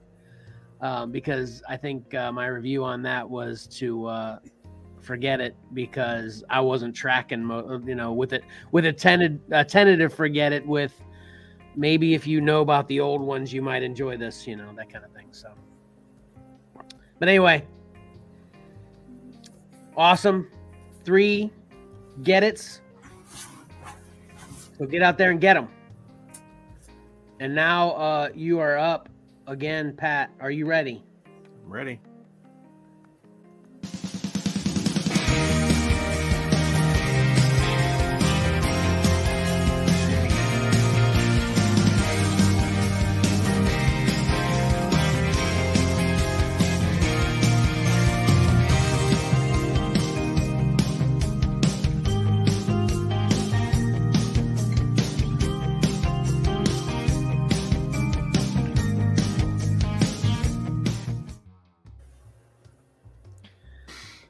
Adjusted volume on that one too. Sounds good. Our millions of fans, you're welcome. All right. We kind of left right. off last week uh, on Funko Pops, so we're going to start this week with Funko Pops. We have What We Do in the Shadows Pops have been announced, and they are coming out uh, individually and also as as you see here as a five pack exclusive to Walmart and glow in the dark form. Anybody else I watch this even- show? Yeah, that's what I was just gonna say. I don't even know what what, what we do in the shadows is. i've watched all of that it's hilarious you'd love it Yes, it's, it's actually awesome. would dad love it i don't know i don't know if it's your humor but i think it's hilarious Okay. Yeah, my wife, my wife and I are big huge fans of this show. It's in the movie, the original movie too. If you haven't seen that, Ty, check that out too. I have. I watched the show and the movie. Okay, What's it on? Where can I watch it? it's an FX show. Ah, I don't know where it's. you Oh, can geez, yeah, I can't remember where I watched Hulu. it. It was a while ago. Hulu. I think it's on Hulu. okay. Yeah, I have to check it out. I think you're right. Um, it's just uh, it's a comedy about vampires living in the modern day. Is uh is there any big actor actresses in it that you know? I know.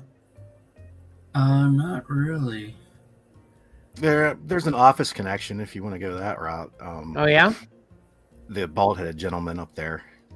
Oh, that's Creed. No, it's not Creed. That'd be Oh. interesting if it was though. Oh, it's a small character from Office, right? He's a warehouse worker. Yeah. Oh, oh, oh, yeah, yeah. Okay. I remember that guy. Uh, I'm gonna want these as soon as I see this show. That's for sure. Yeah, I definitely want a couple of them. so a lot of Hasbro announcements this week. Um, we'll do some GI Joe first. Snow Job. We'll go through these quick because I got a lot of pictures to get through here. So Nice. uh, I think you know he's pretty cool looking. He, A lot of lot of Yeah, cool accessories. yeah. Um, he has got a cool head sculpt. Um, and then we have a two pack of the Steel Corps, which I'm not even familiar with. Uh, looks like you know, sort of like an army builder type uh, situation where you could get multiples. They have multiple heads, so you could end up, you know, with potentially four different figures there Ah, um, if you bought enough. Um, over to the Cobra side, we have Scrap Iron, and we have a Tele Viper, also with three different heads there. So you could really go crazy if you wanted to army build. uh, and then there was a uh, Star Wars fan stream. So I'm glad Tyler's here if he is still here. There's a lot of a lot of stuff. I'm sure he's probably already seen, but I he could uh, jump in and comment with any of I'm, this stuff. I'm here. I'm just eating, so that's why I'm turning my camera off. good. Good job. Yeah. Good good idea. remember to mute. Remember to mute when you have that urge to belch too. Yeah. Yeah. My bad. Um, but yeah, he he you might have some uh, input on some of this stuff. Uh, and it's sort of just all over the place. I, I'm trying to uh, not really any rhyme or reason here, but I th- it's the cl- it's the 20th anniversary of Clone Wars this year. Um, this is the Clone Commander Jesse figure. He's a Walmart exclusive. There he is out of the box. Nice. Uh, I don't know if you heard, Pat, but thank God after this figure, they're not doing ex- exclusives anymore. I did not hear that. I heard I heard a thing about pre-orders. There's no more pre-orders anymore, which is weird. Oh, oh, okay. Yeah, I think you're you're right on that. I think I'm my And- memory and- messed me up. There's no more pre-orders. and, Hold on. and it just so happens that he is the last figure that you can pre-order. Right. I, I don't know. It's crazy. Of of just Black Series or yeah, of, of all the Black Series? Yeah, Black don't know Series. at. I don't know about anything else. Yeah. Yeah. I should also say that this is coming on the heels, uh, a little bit of a news item that Hasbro laid off 15% of their worldwide workforce this week. Wow. They blamed it on poor holiday sales of toys. Mean poor quality of toys and, and high prices. Not being able to see what's in the box. Yeah, I think Yeah, that's they're the hu- biggest mistake they've ever made. Huh. Yeah, there's a multitude of reasons that could possibly play into that. There's Um, multiple like sets of figures that were all, you know, normal boxes with the plastic. It can you see the figure, but then the last two, last one or two figures in the set, you know, like Republic Commandos, the last guy's just uh, a paper box with no, you can't see the figure. Yeah, Ruins That- collectors. I- I could definitely see where that would be disappointing for people that keep things, uh, you know, mitten box. Yeah. Because that happened. Like three of the Republic Commandos are plastic windows, but the last one is just a paper picture. And that's that's an example of the all cardboard packaging right there. Um, this is a Star Wars Celebration exclusive. This is a poster. Uh, Darth Vader. He sort of has that, you know, sort of the red hue from the Revenge of the Jedi poster. Uh, there you can see him. Huh. Um, I hate that. I, I surprisingly don't hate it. It's not something I would buy, but I think it kind of looks cool. You know, Hey, I Just think because- you know. I think the concept. Why do you hate it? Because I think the concept is cool, but by himself, without context, he just l- looks doesn't look good. You know. Hmm. You like it, Ty? Yeah. Huh. They're kind not of a Vader. milking Darth Vader like they do Boba Fett, though. Yeah. I'm not a Vader fan anyway, so They keep releasing him in different col- colors, but it's the same figure. yeah. yeah. Uh, we have the deluxe Rebel Commando, alternate heads, head, Nice. alternate head. Um, that's on the uh, 40th anniversary of Return of the Jedi card. Uh, this is just plunked down in the middle. I almost didn't put. The, I, you know, I'm just not a big fan of role play items. This is a Scout Trooper helmet in the deluxe Black Series format. If I was ever gonna role play, uh, it would either be Boba Fett or this this trooper. Yeah. Yeah. Which the only reason I haven't role played is because uh, I, the money.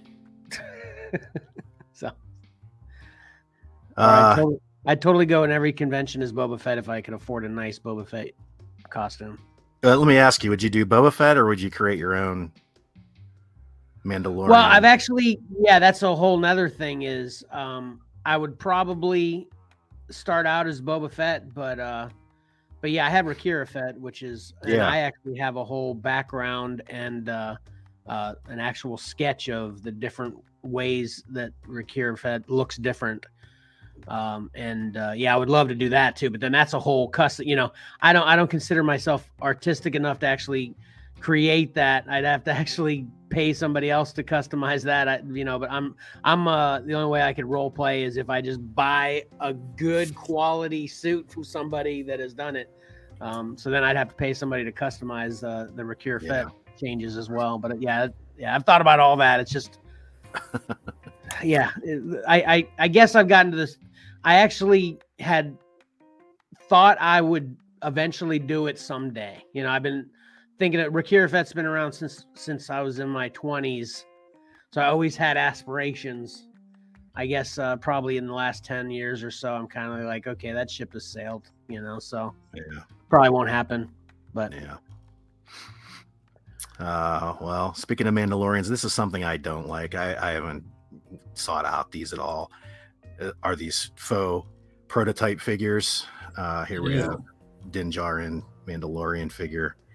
Uh, they've done a number of these. Um, I just don't care for them. They, they, what you know, if you if you don't know, a lot of times, well, most times in you know, back in this era of the original Star Wars figures, when they're doing prototypes of figures, they don't care what color the plastic is that they make the prototypes out of, and you ended up with a mismatch of colors uh, when they were doing production samples, and that's where these prototype ideas come from. Um, and they they and it, the way they at least with the Boba Fett, I th- believe I think he was the last one of these to be released. Uh, you could you could find them in any combination of you know head, torso, arms, legs. So people would invariably collect every single version. You know, left arm yellow, right arm yellow, on and on. It's just ridiculous in my eyes. But yeah, collect whatever you want. Yeah, of course. But yeah, I totally agree with you. This is uh, yeah, not appealing to me whatsoever. Um, yeah, I think it, I think it's a great concept. I'm glad I you explained that so I understand what the point is now. But yeah, I don't care either. Yeah. um, and this is sort of lending us into the vintage collection. So we got the Andor Clone Trooper. Oh, there's clone troopers in Andor. I might Apparently- have to watch now. Do you do you remember seeing them, Kevin? Um, yeah, no, I don't remember seeing them. And I think they called them the Phase Two. Yeah, that's a totally different clone trooper. I've never even seen that. Yeah. They obviously were on screen for some amount of time.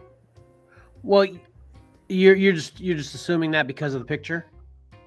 Well, just because they they don't usually do things without a purpose. They, usually, the only purpose is to get more money out of people. And if he was on the screen for ten seconds, five seconds, they're going to pump out an action figure of him. Is what I, I was just assume. thinking. I was just thinking maybe it didn't make it off the you know or it made it onto the cutting room floor, that kind of thing, you know. But you know, who knows? Yeah, yeah it's possible. Too. I'd be surprised if none of the three of us, because you watched all of Andor, right, Ty? Uh, no, I watched like the first three episodes. Oh, okay. But I'd still be surprised, me and you, Pat, watching all of it, that neither one of us noticed that there was a clone in there. So, I mean, it's obviously possible, but that's surprising. That's cool, though. Yeah, it would be interesting to like revisit the scene. Where where'd that take place? Right. Where they were, where they were escaping, you know, and th- was plenty of uh, stormtroopers it would be curious to see if there were, you know, a few clone troopers sprinkled in. Uh, yeah, that's what that's what else would be odd about it too. Is yeah, you know why they're kind of around then. I guess you know. Right. But, anyway. Um, sticking with clone troopers, there is a four pack.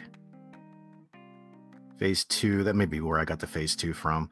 Uh, for, phase two clone trooper four pack. That's I'm assuming that's a Pulse exclusive.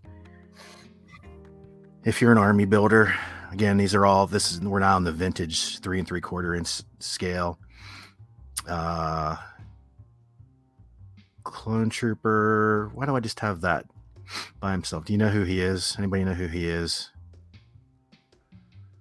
Uh, Hauser. Okay. Admiral Piet, Darth Vader, new Darth Vader. Uh, these are on uh, 40th anniversary. Return of the Jedi cards. Another Han being re-released. Mm-hmm. Uh, and then a they sh- they didn't show him carded, but they had a Star Killer from the video games. That might be hmm. uh, one of the first vintage series I ever buy because I'm because I wanted so bad to come to Black Series. Might convince me to buy this one. That face is kind of shoddy, though. I don't know.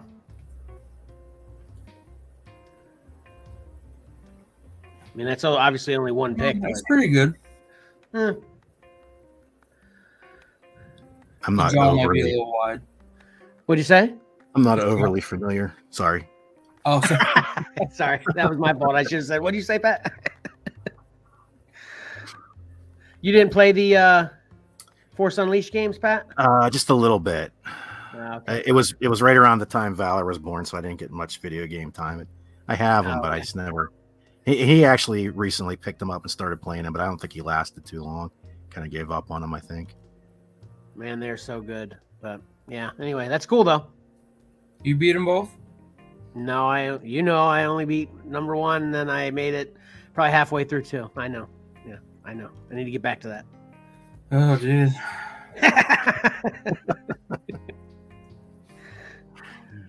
uh, and then uh, any, any, other comments on Star Wars, Tidy? Did you remember seeing anything else, or do you any comments further on that stuff? Uh, no. I can only All think right. of the stuff I just waiting to release. It's been announced already that you probably covered. Yeah. Like Malak and Bastila. Yeah. Uh, and then uh, so I teased it at the beginning. This was my tease for the show. This is our good, our old friends over at XM Studios, where they have no regard for your wallet. This okay. Is the, this is the venomized Hulk statue. Okay, this guy. You know, there's a lot of pictures here, so I'll cycle through them. And there's two different versions. He is version A is a maximum edition of 199 and he's going to cost you one thousand six hundred sixty-one dollars. Oh my gosh! Eventually, we'll get to there. We go. I I, I didn't have time to to uh, do the uh, conversions on size and weight, uh, but we do have a picture of him with an actual human coming up here. Um, some close-ups. What say you, Ty? It's cool. That's awesome. If you had the money, would you get it? Um, I'm gonna say yes. But if I did have money for something like that, there'd be about a hundred more statues I'd buy before it. Man, that thing is awesome. Okay, so It's, it's now definitely sick. Yeah. But I'm not a getting- huge Hulk guy. yeah, Right. getting to the end of the, of the of the version A. So what the uh, version A is what you see here. Now the version B, which is coming up shortly here, uh, you basically get an, uh, a whole other half statue. Basically, it is you know the sort of like the in between uh, where he's taking over Hulk, and it is maximum ma- a maximum edition of 299 units, and it, it is 1,888. So you're you're you know you're getting for by around a 200 dollars more. You're getting like a an extra bust because here's what you can do is you can display it's it's a, basically a swap out torso so you'd have, ah, you know you'd have basically a statue and a bust that's pretty cool. you know and it's it i mean there's there's not there you know there he is standing beside a Oh, person wow. it's a big statue uh yeah even though it's not much different yeah. it is different and it's kind of cool and uh and it's uh kind of costly so Oh my god, that is cool. i just I, these are I, I just like to show these because i think they're just sort of outrageous and i'll never have them but Yeah. Yeah. I, I, I they're they're pretty out of this world, and I, I don't know, just like to spotlight them. Hey, well, I'm just going to assume with us having millions of people watching, somebody that's watching is going to be able to afford this. So they appreciate you letting them know it's out there. Yeah, especially you know our, our viewers in Singapore, where this originates from. You know, I know we have a large uh, portion of our viewership is overseas, and you know, they wouldn't have to, they wouldn't have to pay the exorbitant shipping fee. So you know, grab Yeah. one of these and you know, and comment on the videos, or you know, hit up the Facebook page and let us know uh, how you like your uh, venomized Hulk statue from XM Studios. Wow. That's it. That's it for the Horizon this week. Awesome. Great stuff. And that, yeah, that couldn't have been a more appropriate.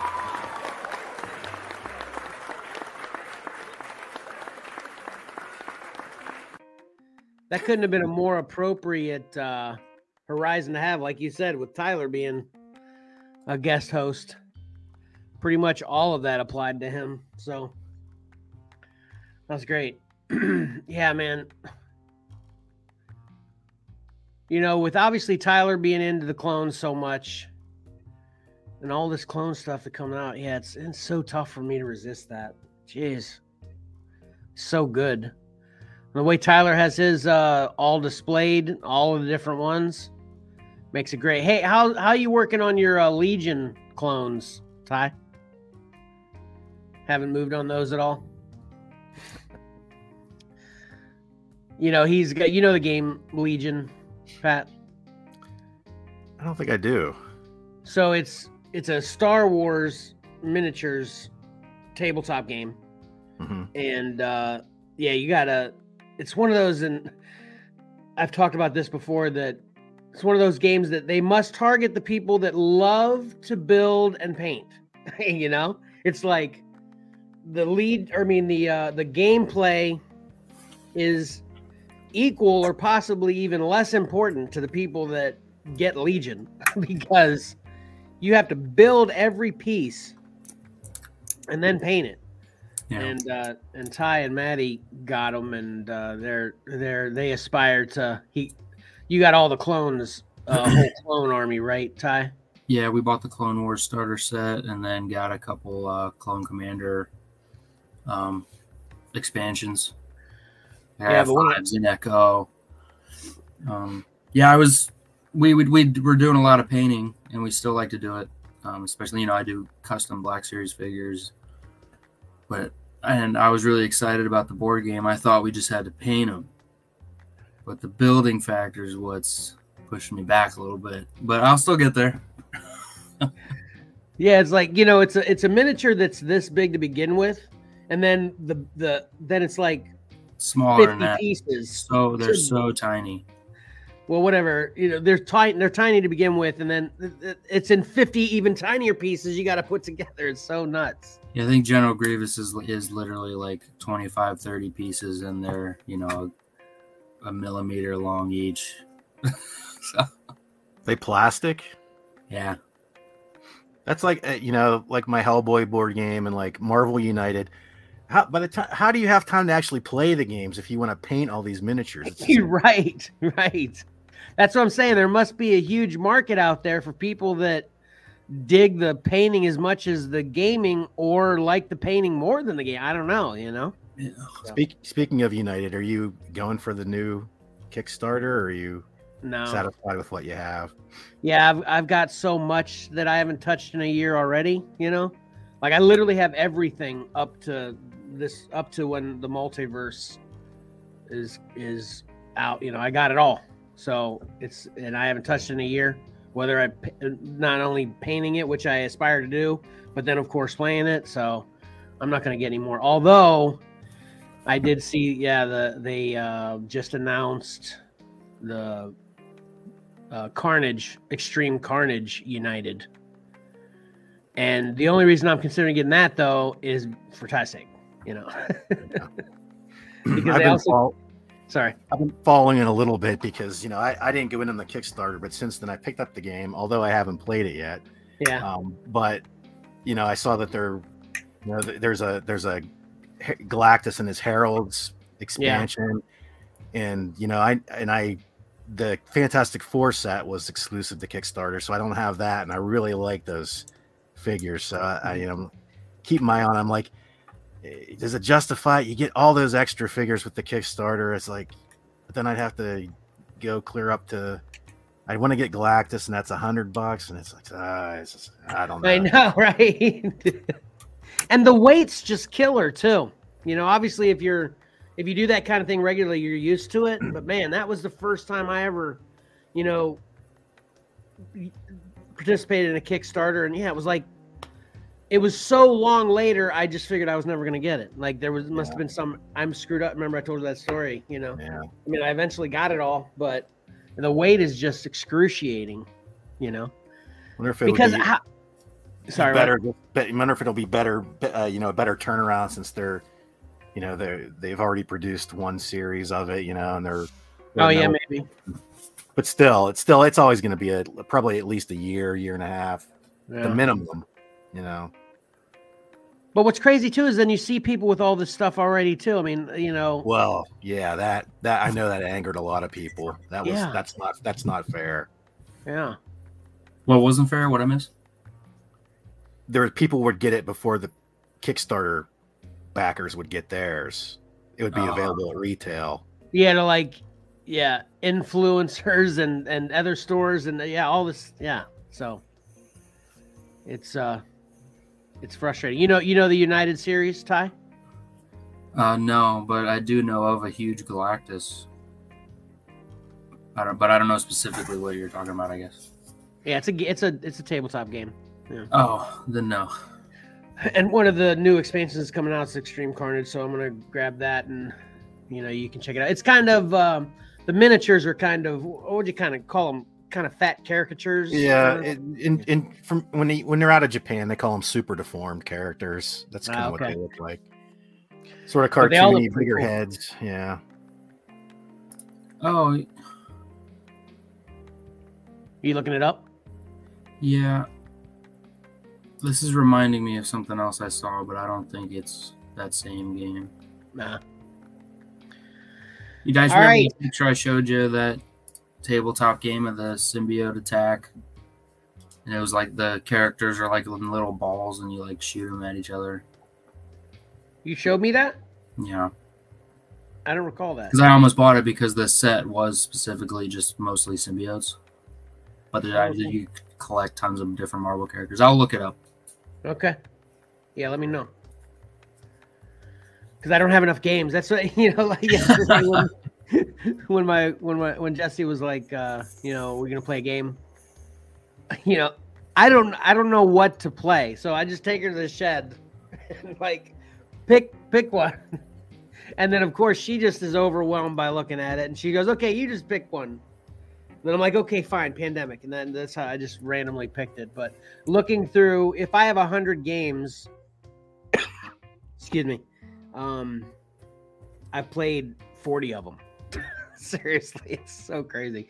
And then that's even more frustrating for my family because they're all like, "We only play each game once. We never go back and play it again." Huh, Ty? Yeah. I should do a random wheel like Mike does for the show. Yeah, I should, Karen. I should just make a wheel every time I get a game, put it on there, and every time I have opportunity to play, spin it and take it off once it's played until I get them all played. That's what I should do. And then I'd love. I, I watch uh, game show reviews all the time. I'd love to do that. Um, you know, have to do what Kevin played sometimes. Oh, that's genius! Replace a what Kevin watched for a what Kevin played sometimes. I'd still probably end up talking about everything I watched anyway, too. So, but anyway, Pat, thank you so much. That was a great, once again, another awesome collectibles on the horizon. Great job. All right, and here we go. Um, another exciting change for our final segment. Uh, and we're going to call this the show recap. Pretty simple. You ready, Ty?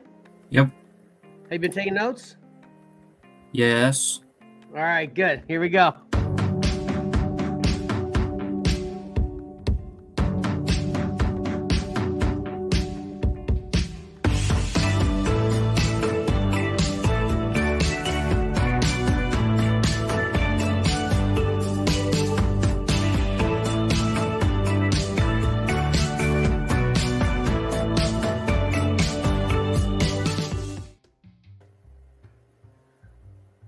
There you go. Feedback. How'd that look? Good. You know, I can't figure a way to turn away from the camera and walk towards the table. They just got to kind of trickle into the table. But anyway. All right, Tyler, you're first. What do you want to recap? The Last of Us is awesome. Nice. Uh, never underestimate finding awesome random, not only movies, but shows on some streaming device that you just haven't heard of because there, there's just too much for everybody to uh, to to get right out the gate. You know. Trying to Clone picture. troopers were in the Rix Road flashback to Cassian's father. Oh, boy. Okay. Well, I appreciate that, Mike. Um, just got a comment from Mike where the clone troopers were in Andor. Apparently, the Rix Road, yeah, flashback on Cassian's father to Cassian's father. Okay, I'm gonna definitely check that out. Thank you so much, Mike. Appreciate it. All right, what you got, Pat? Uh, Angel is better than Baron Mordo. nice. Ty, Um, you're up again. We're doing a circle here.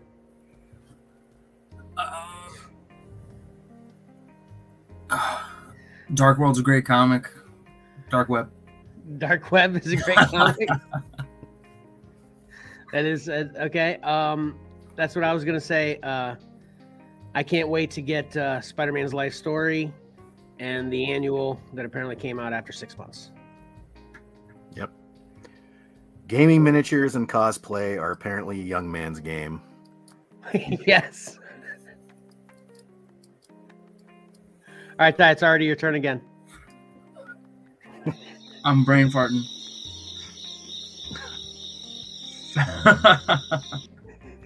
If you if you ever wake up and find yourself in a, a cryogenic chamber, don't give up hope. It'll all work out. Yeah, I have to keep that in mind. Um, uh, thanks, thanks for your work this week, Tyler. But you should really look into changing your name to Phil Phil. Yeah. Because you you fill in. Oh yeah, yeah, yeah. Thanks. Needed a little That's bit good. of a, That's good. need a little nudge there. Appreciate it. You got one more Ty? What do you think? Um,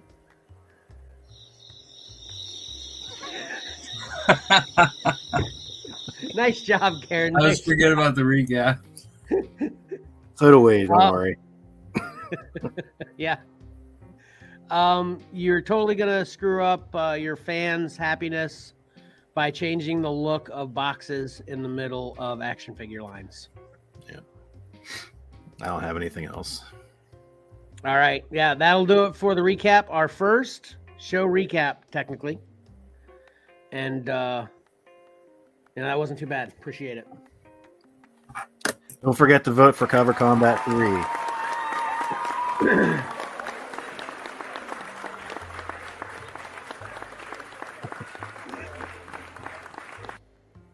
Those claps do go a little long. Yeah, don't forget to vote for Cover Combat 3. We, we're not going to be here next week, so uh uh oh. we're not going to be here next week, so you got 2 weeks. 2 more weeks to vote. All right, uh do some wrap up here.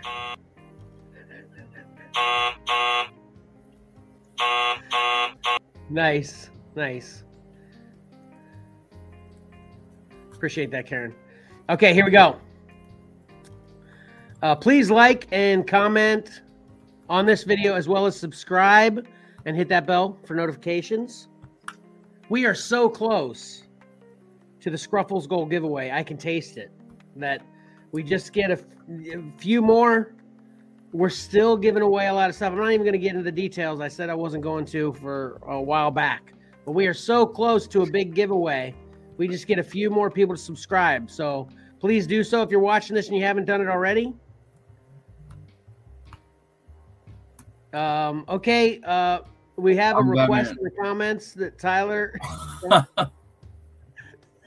All right, Tyler, say it. I'm do your best. Give it a good effort too. I'm Batman. Nice. Good job. there you go. We like to please the fans. That's the number one fan there. Okay, so anyway, like I said, please subscribe because we are so close to a big giveaway. uh, and also, please subscribe to Comics and Collectibles in the Crawl Space on Anchor by Spotify or many other podcast providers. And please listen to the edited podcast of this live stream on Spotify. They'll be posted later today or tomorrow. Follow Xcellar Comics on Facebook, Instagram, and or Twitter, and follow Xcellar underscore Comics on TikTok and whatnot. Uh, watch our show on the Whatnot app on Fridays, 10:30 p.m. Eastern Standard Time. You can bookmark that show now. I actually had a good show this week, which the, the funniest part uh, about it, well, every show's good in my opinion, but as far as sales were pretty decent. Um, the worst part about it is, sure, I'm going to have a good sale week without my shipping helper. Now I got to put all this stuff together and ship it on my own.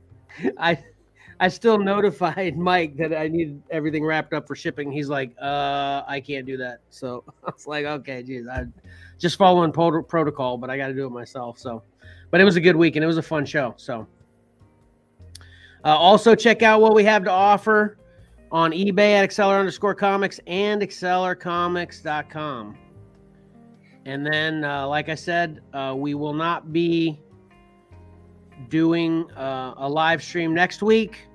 We'll come back the following week. That's going to be an exciting show uh, because we will be um, doing revealing the first round of cover combat winners and then the second round, right? That's where we are, right, Pat? Yep, that's right. and then, of course, just having Mike back will be great. And Tyler, you can still come and be here as well. If it's four of us, uh, more the merrier, right? Yeah. But you did a great job. We really appreciate you being here. Thank you. It was Bye. fun.